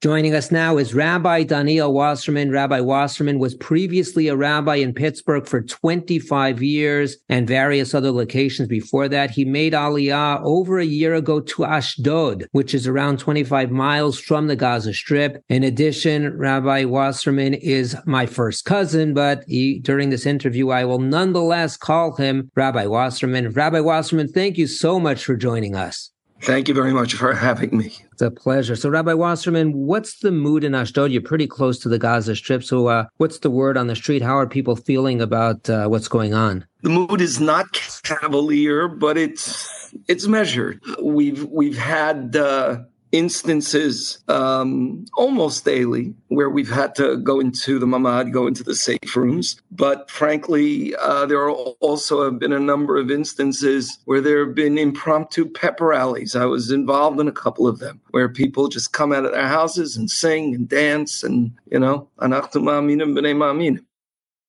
Mm-hmm. From, not from, doesn't make a difference.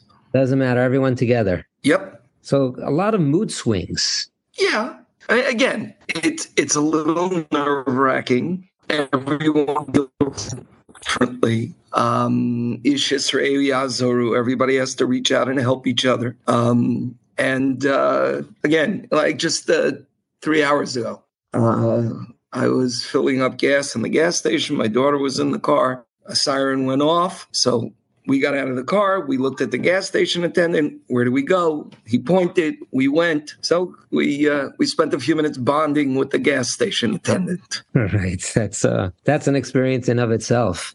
Yes. Uh, Rabbi Wasserman, walk us through what have you been spending your time on since Simchas Torah? Typically, you give a lot of shirim, you give a daf yomi, and you have a lot of community involvement. But I think lives have been turned upside down. Routines and schedules have been turned upside down since the Simchas Torah attack. So what, walk us through. Do you have a schedule, your routine, and what have you been involved with?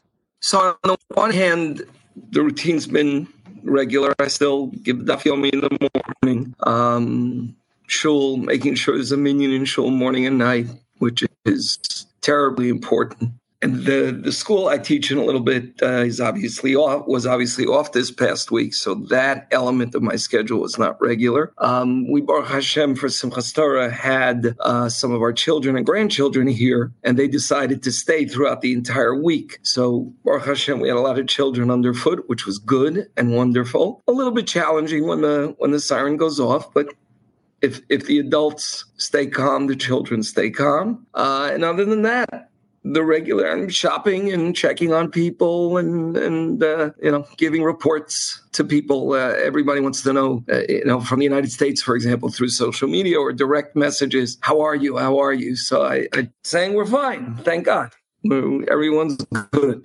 Okay, so I, I did call you uh, a couple days, a few days ago, and you said you were in Herzliya involved in something. So what, what was going on there? So, one of the things I personally have been trying to do is trying to find a way to help. Um, I, I can't serve in the military, even though I would, both because I'm an ole and I'm my age and I don't have pre- previous experience. So I've been calling around trying to find things that I can help with. I phone blows up day and night. I'm on a number of lists, a transportation of supplies list. I'm. I also signed up for a uh, um, a rapid response list when they need help preparing graves in military cemeteries.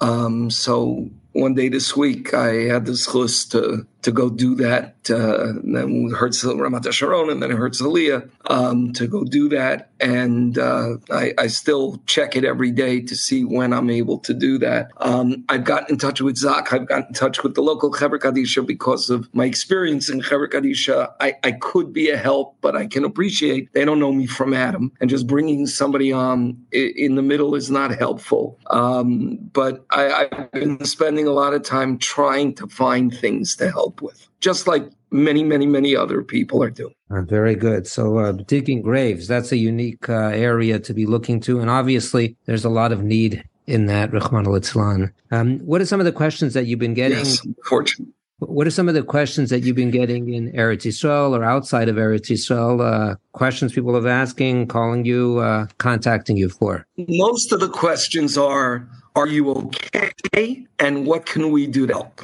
From outside of Eretz Yisrael. Um, the inside Eretz Yisrael. So there's been, I, I don't have an official position here, but we do have connections already with people, especially some of the, the Anglos here in, uh, in Ashdod. Um, so there has been a little bit of hand holding. There has been a little bit of should I stay? Should I move out of Ashdod? Um, and and all the time. It's they just need a little encouragement. Uh, like the individual called me and asked me, should I be should I think about moving out? Um, when I got done, she said, "That's what I thought. I, I needed to hear it." Um, I had somebody from America that I have a relationship with, a medical person that I have a relationship with. The short of it is, should I um, should I try to come now and help? But I'm planning to make Aliyah in the summer, and if I come now, then uh, it'll mess up my Aliyah uh, procedure uh, in in the summer. And is it better to come now, or is it better to not?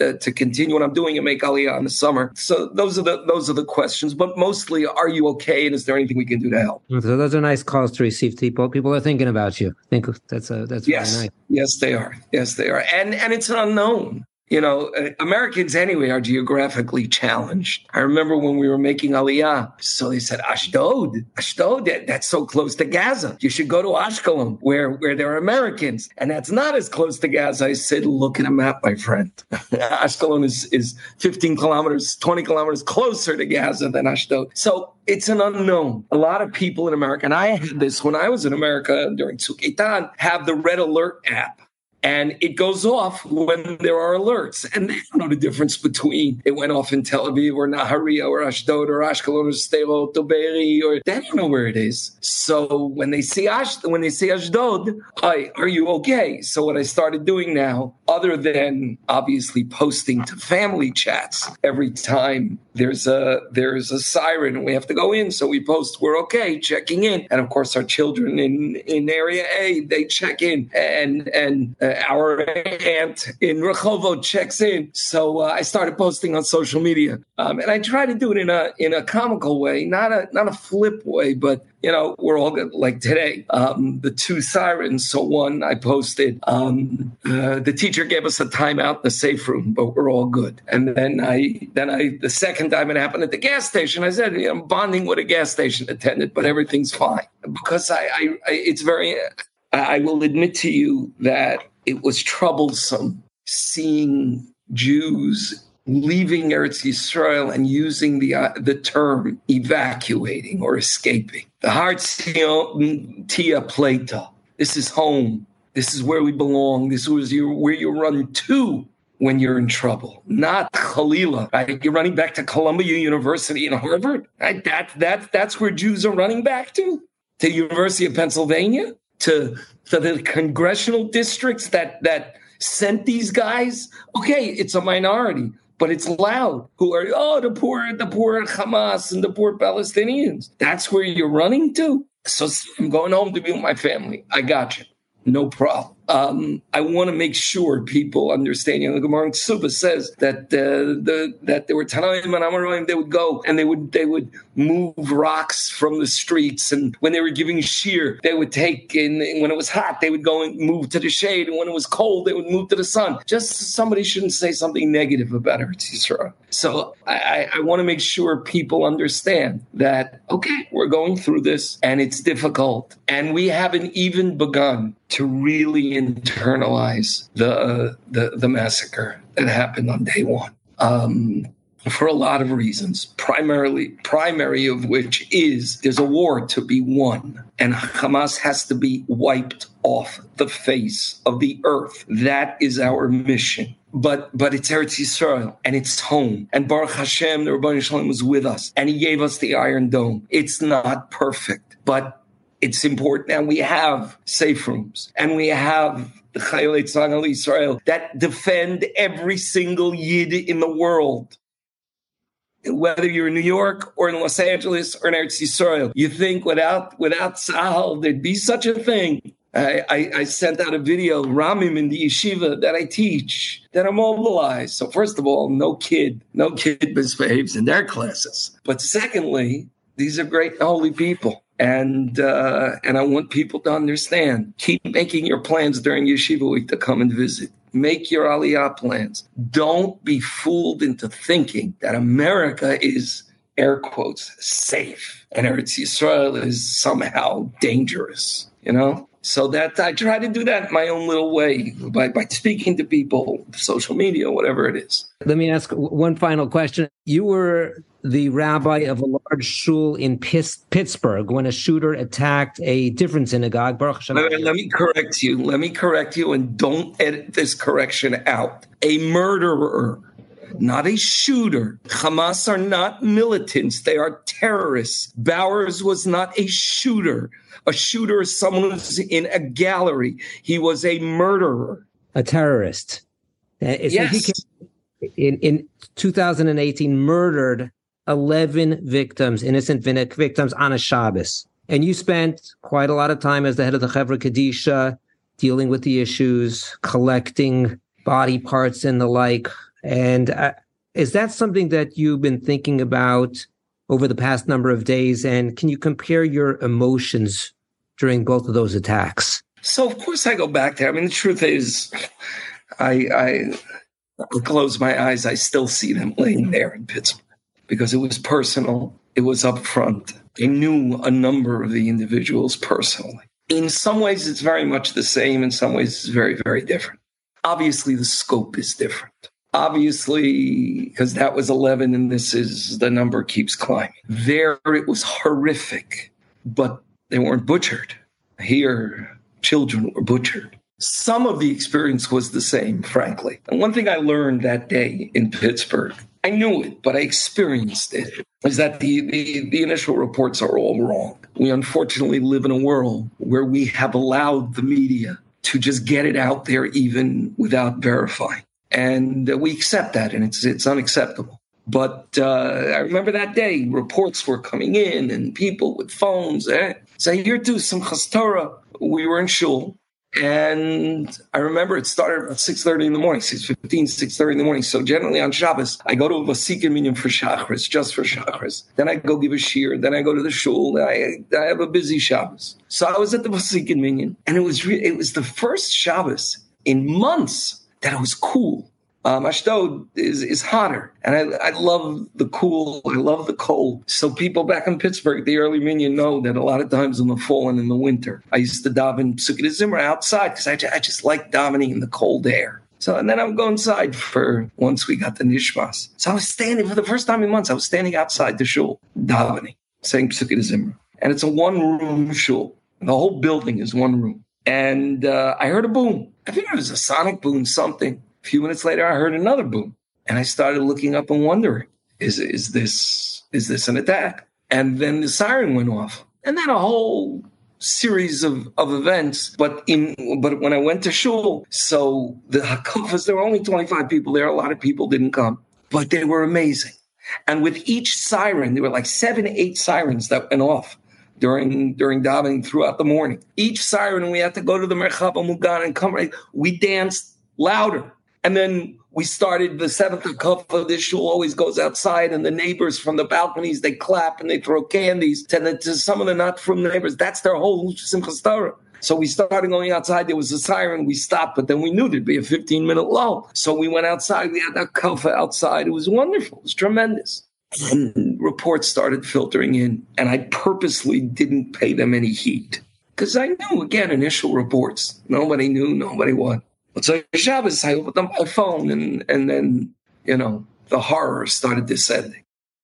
So in that respect, it was the same. Uh, the, that day in Pittsburgh, we had 400 people in shul for a bar mitzvah, and we didn't know what was going on, and we had to continue to, but we couldn't mess up the bar mitzvah. So it was a balancing act. That uh, you know, a lot of times I do things people say, "Is that is that what a rabbi does?" I said, "Yeah, this was 50 year rabbi school, and this wasn't on the curriculum that day. I made it up. I had to learn it on the spot." So in that respect, it was the same. In another respect, it's not because nobody in Eretz Yisrael is more than one or two degrees separated separated from someone who's in the army, Nebuch, somebody who fell, etc. Uh, but it's not as personal. It's not on my street. And I hope it won't become personal. None of us ever knows. Um, so there are, there, are, there are similarities, there are differences. And we had the kids here, so I wasn't going to sit and, on the computer and look at all the graphic stuff when, when we have kids all around. So in some ways it's the same, in some ways it's different. One of the ways it's very different as you said, I was I was one of the heads of the Chevra Kadisha for the for the many days after the the massacre in Pittsburgh. I was I was busy talking to the newspapers, talking to the FBI mul- multiple times a day, dealing with it, uh, helping arrange the Shmira. And I was not the only one. There were many people um, dealing with the outsiders who came in. You know, that's one thing I learned that experience. Don't show up. You're not helping anybody by showing up, which is why I've spent this week trying to get in touch with people. What can I do? And I've told people, I'll clean toilets if that will help. I don't care. I want to help. But just to show up, that doesn't help anybody. And that's been the frustrating part this week. I want to do, I want to help. And I, am still a bit of an outsider here. And especially in the area of Chevra Kadisha, which again, I have experience with. Um, and, and I'd like to be able to help. But also one thing, you know, years in the rabbinate has learned, there are people who are going to need help for weeks and months and years whenever this is over, and we don't know what over means yet, but whenever this is over, there'll still be people who need help. So I will keep looking, and everybody will keep looking. And when something comes up, so so we'll go, and then we'll try to help. Really, Yashar for your great attitude. Um, Mirz Hashem, uh, people will contact headlines when they have needs, and uh, Rabbi Daniel Wasserman is available to help. Very skilled, yeah. experienced Rav. So I, I, wouldn't recommend the cleaning of the toilets. I can do that, but uh, I think you should do the, the more uh, significant things. Whatever. So, there is there is no chesed beneath anyone. Very good, Rabbi Wasserman. All right, be well, Rabbi Thank you, and stay safe. Amen. Thanks so much for joining us. Yeshua All right. Thanks. Joining us now is Professor Claude Berrebi. Professor Berrebi is a professor of economics and public policy at the Hebrew University School of Public Policy. He has a specialty in terrorism and counterterrorism research, which has been cited extensively in numerous prestigious journals. His PhD is in economics from Princeton University, and he has a whole handful of other degrees as well. Professor Berrebi, thank you so much for joining us. Thank you for having me. It's a pleasure. So, Professor Berrebi, we wanted to get a little bit background. We've had a terrible attack from Hamas or Hamas and wanted to understand what's going on. And in particular, with your specialty being both economics and terrorism, I've heard many people claim that the terrorism of Hamas is a result of the lack of economic opportunities in Gaza. And the question really is what motivates terrorists? Is it really that they have no career, that they have no financial future? Is that what brings them to terrorism? Or is there something that else that is going on here? Okay, so uh, you touched on a very important point because there is a huge misconception, huge mis- misunderstanding uh, that I believe uh, stems from mainly uh, from the fact that we tend, we have a tendency to interpret behavior uh, within some set of cultural uh, system of belief, of goals, of endeavors, of values that are similar to our own. And that's that's that's really a, a, a no-no of a very big uh, uh, mistake to do. It basically cause or, or brings you to the state in which you are trapped in a Western liberal mindset that creates a huge conceptual gap uh, between what your opponent, your adversary, your enemy is thinking and yourself. And in this case, it's just one of those examples. So we, uh, the Western society, the liberal society, uh, think that if uh, economic opportunities will be better, if, if economic situation will, will be great, if there will be some economic stability, then things will be better also on other scales. And actually, uh, many, many uh, theorists, many also economists and, and, and political scientists, and also uh, politicians and, and, and, uh, and decision makers uh, have held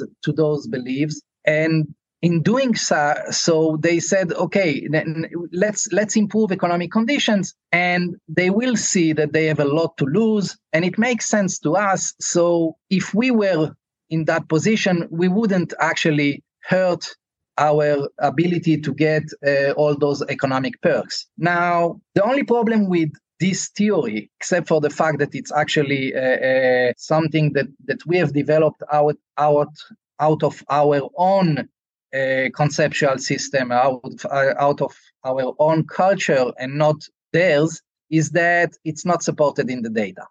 Now, let's put it that way. I'm I'm an empirical economist. I tend to let the numbers speak for themselves. I, I prefer to have the data tell me what's going on and not my own theories or my own hopes and and and uh, and uh, uh, I, I, don't know how to put it, but basically those things that that I would like to happen uh, instead of of reality. So and, what, what, you're saying so far is that we're we're talking different languages when, with them, and we're thinking that they speak our language, but they're speaking a totally different language. Yes, and it's not only the language; it's also what they believe in. I mean, if you think about it, uh, I mean, if if we take you know the the structure the structure that typical economists use, it's it's the utility function. Our utility functions are completely different. Okay. The things okay. that makes us happy, that gives us higher utility, are completely different than the ones that uh, uh, gives them a higher uh, utility. I, I now, guess that's when you hear uh, some of the Hamas leaders speak to motivate their people. They they look down upon us, saying these Jews they love life and we love death, and that is such a different belief system. That's exactly so. Now, so walk us through the numbers. What do the numbers say? So, so the numbers. I mean, uh, I've started uh, researching this topic uh, pretty much uh, since my PhD uh, just after 9/11 in the U.S. And uh, I've looked at the numbers uh, in in the Israeli-Palestinian conflict as well, uh, looking at what was at the time the Second Intifada, and also uh, terrorist letters. Uh, and the bottom line is, is is like that. At the micro level, the micro level, the individual level, terrorists tend to be better educated and wealthier than the average folk in their uh, own communities. So they tend to be the richer, better off, I would say, middle class and higher within their own societies. D- does that mean that if we're pumping money and education into their system, we're creating a bigger terrorism problem? Okay, so the thing is that those numbers, the ones that I've just told you, it's not only the Israeli Palestinian conflict, it's pretty much terrorists everywhere. And many, many researchers have looked at it and, and were completely puzzled. And the first idea was that, yeah, potentially there is a Robin Hood effect. The Robin Hood effect is the effect of the noble, rich person that actually acts on behalf of a certain society that he feels or she feels is uh, deprived and depressed. So it's not that Robin Hood himself needed the lands or the money. He was rich and he had everything he wanted. However, he was fighting for the poor. He was stealing from the rich and giving it to the poor. So the analogy is that those terrorists, even though they are rich and well educated, they act on behalf of poverty and, and ignorance in their own society. The problem with that is that's not supported in the data either. When we look at macro level data, when we look at economic conditions overall, including of the poorest people in society, we see that actually uh, levels of terrorism tend to uh, correlate with better economic condition, not with deteriorating economic condition. Uh, you know, just to give you a, a, a, very, very blunt, since we don't have uh, the graphs and the numbers here, uh, I can give you a, just a timeline, a very easy timeline. Uh, the Oslo Accords in 93 uh, brought to the area huge investments, billions and billions of dollars from the EU, the US, uh, and, and many other countries.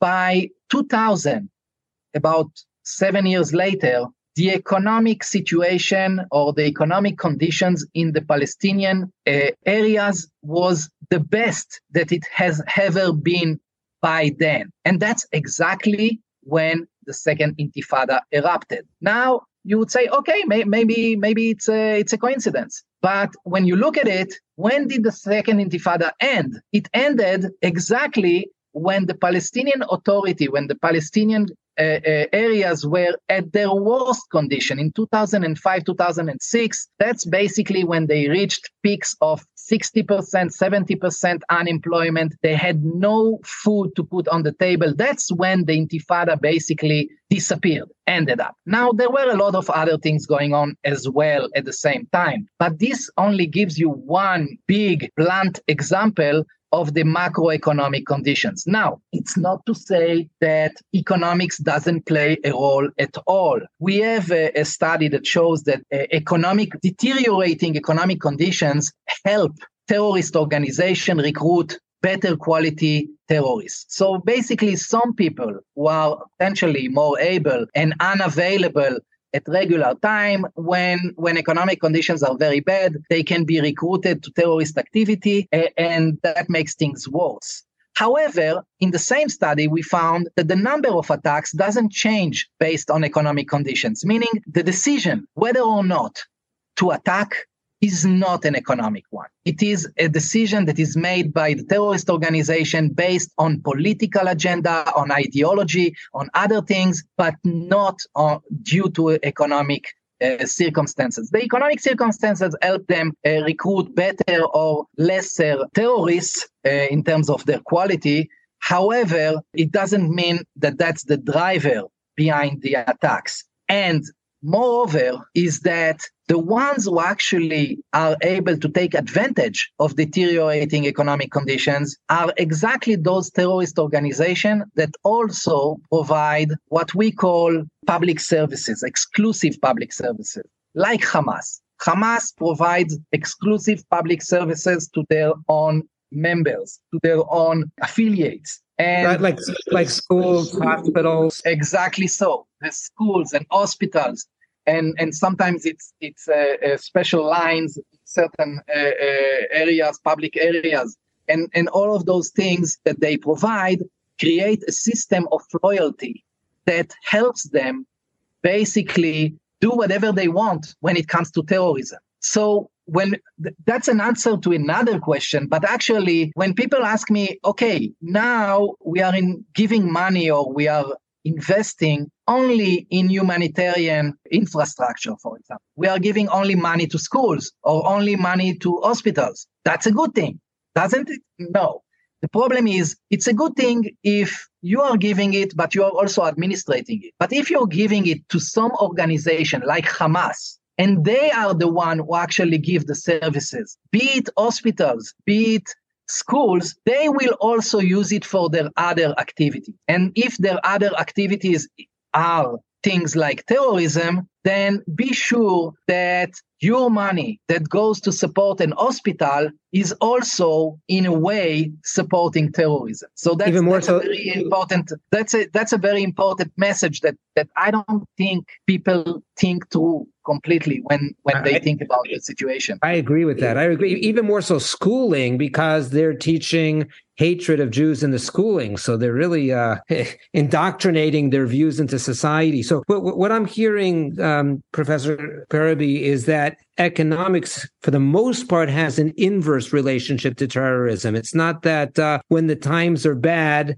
terrorism kicks in, but when the times are good, terrorism kicks in, other than the detail of, but they'll be able to recruit better terrorists when when when the times are bad. But so if politi- uh, if excuse me, if economics is not having a large impact, and in fact, the more money Qatar and others pump in, that's creating more terrorism. What do you think motivates, drives Hamas, their leaders, their terrorists? Is it ideological? Is it political? Is it religious?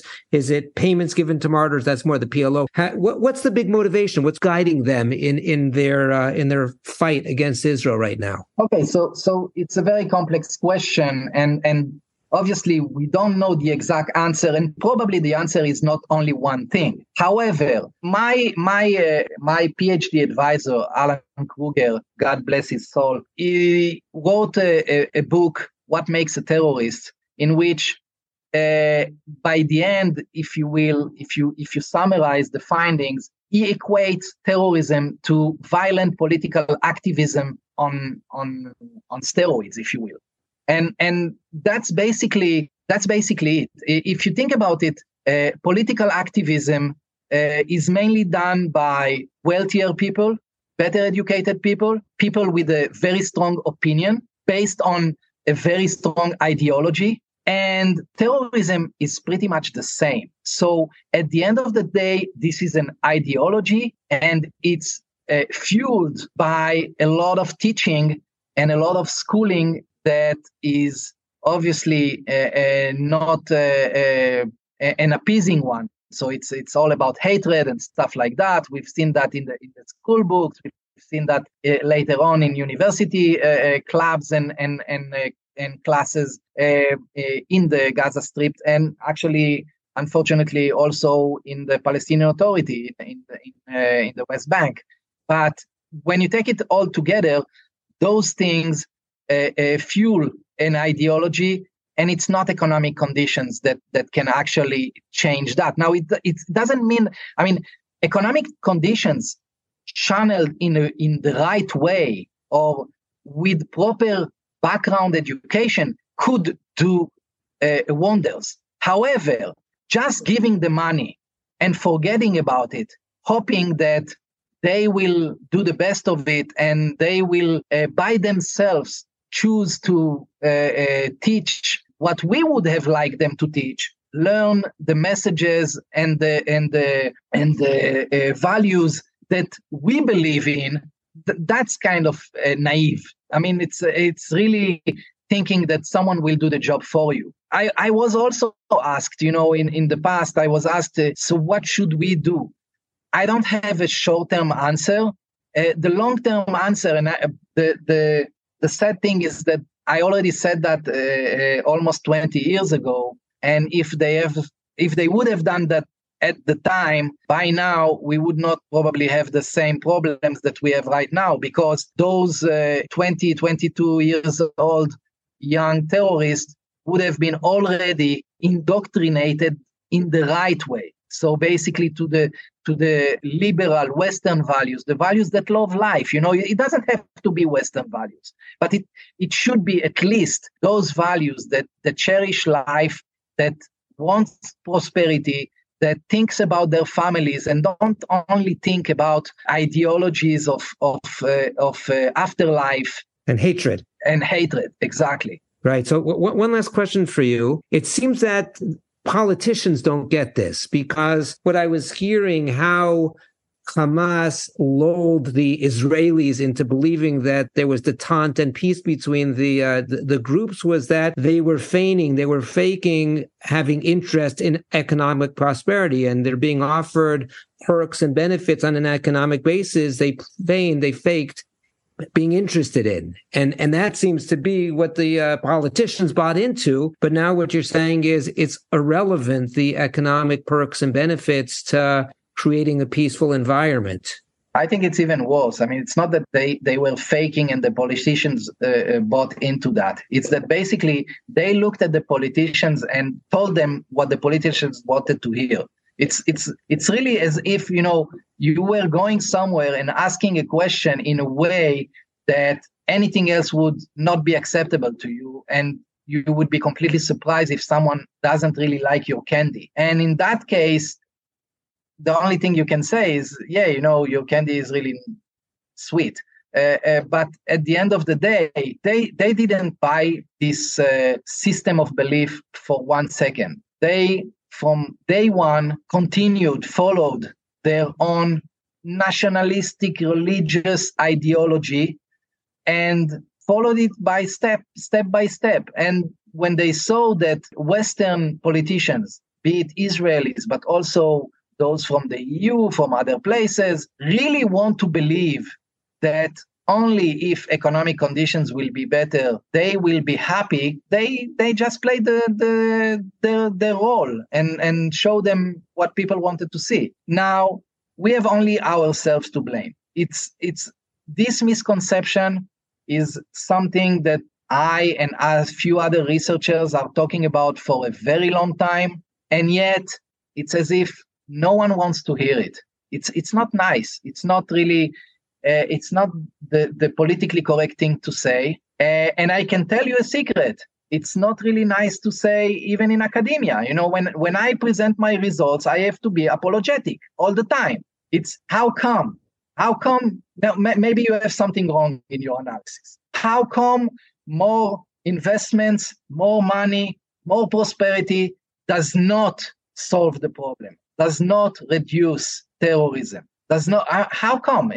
Something must be wrong in my analysis, in our analysis, because I'm not alone there. And, and you know, uh, at the end of the day, it's very difficult to uh, cry wolf when everyone else wants to believe something else. Once in a while, unfortunately, very unfortunately, because it's only after something bad happens that people come to talk to me. But but that's the case. I mean every time when it comes to a catastrophe then they ask themselves whatever we done wrong how come our cure didn't uh, uh, heal the, the the disease that we have here? Uh, uh only for me to say that you know you don't have the the the, the correct medication it's uh, the, the correct medication is schooling from day one. You have to change the entire school system and you have to control that teaching and schooling from day one. Uh, not, it, it sounds really, really harsh, but not to allow them to put any contents that is not scrutinized and is not somehow overviewed by uh, Western uh, uh, uh people. Uh, right and and and only after a decade you know there will be a generation lost. But after you know a decade or so then you will start to see the fruits because you will have finally enough majority or uh, at least a, a, a balancing uh, point uh, in terms of quantity of people that would be uh, willing and interested in more peaceful solution results. And those one yes they will be they they will need the economic prosperity in order to to uh, fuel their their uh, beliefs and interests. But the ones that we have right now they were raised on hatred from day one. They don't care about money. They they think about potentially dying tomorrow. It's, it's not as if being martyred. any, exactly what you're saying really echoes what Golda Meir said peace will come when the Arabs will love their children more than they hate us. That's exactly so. The only difference between me and Abba Eban is that I think that we should do something so that they change their set of beliefs and, and values so that they will love their children more than they hate us. Uh, because if we wait for them to do that by their own, it doesn't seem that will happen anytime soon. Right. Well, I want to thank you so much for joining us. I learned a tremendous amount and very counterintuitive to our Western thoughts and processes and beliefs. So this is really a, a realignment that I hope the politicians that uh, listen to headlines, I don't know if they do, but if they, I hope they do. And I hope they hear your insights because uh, this is something that they need to hear. Thank you so much, Professor Berrebi. Thank you very much. Thank you very much.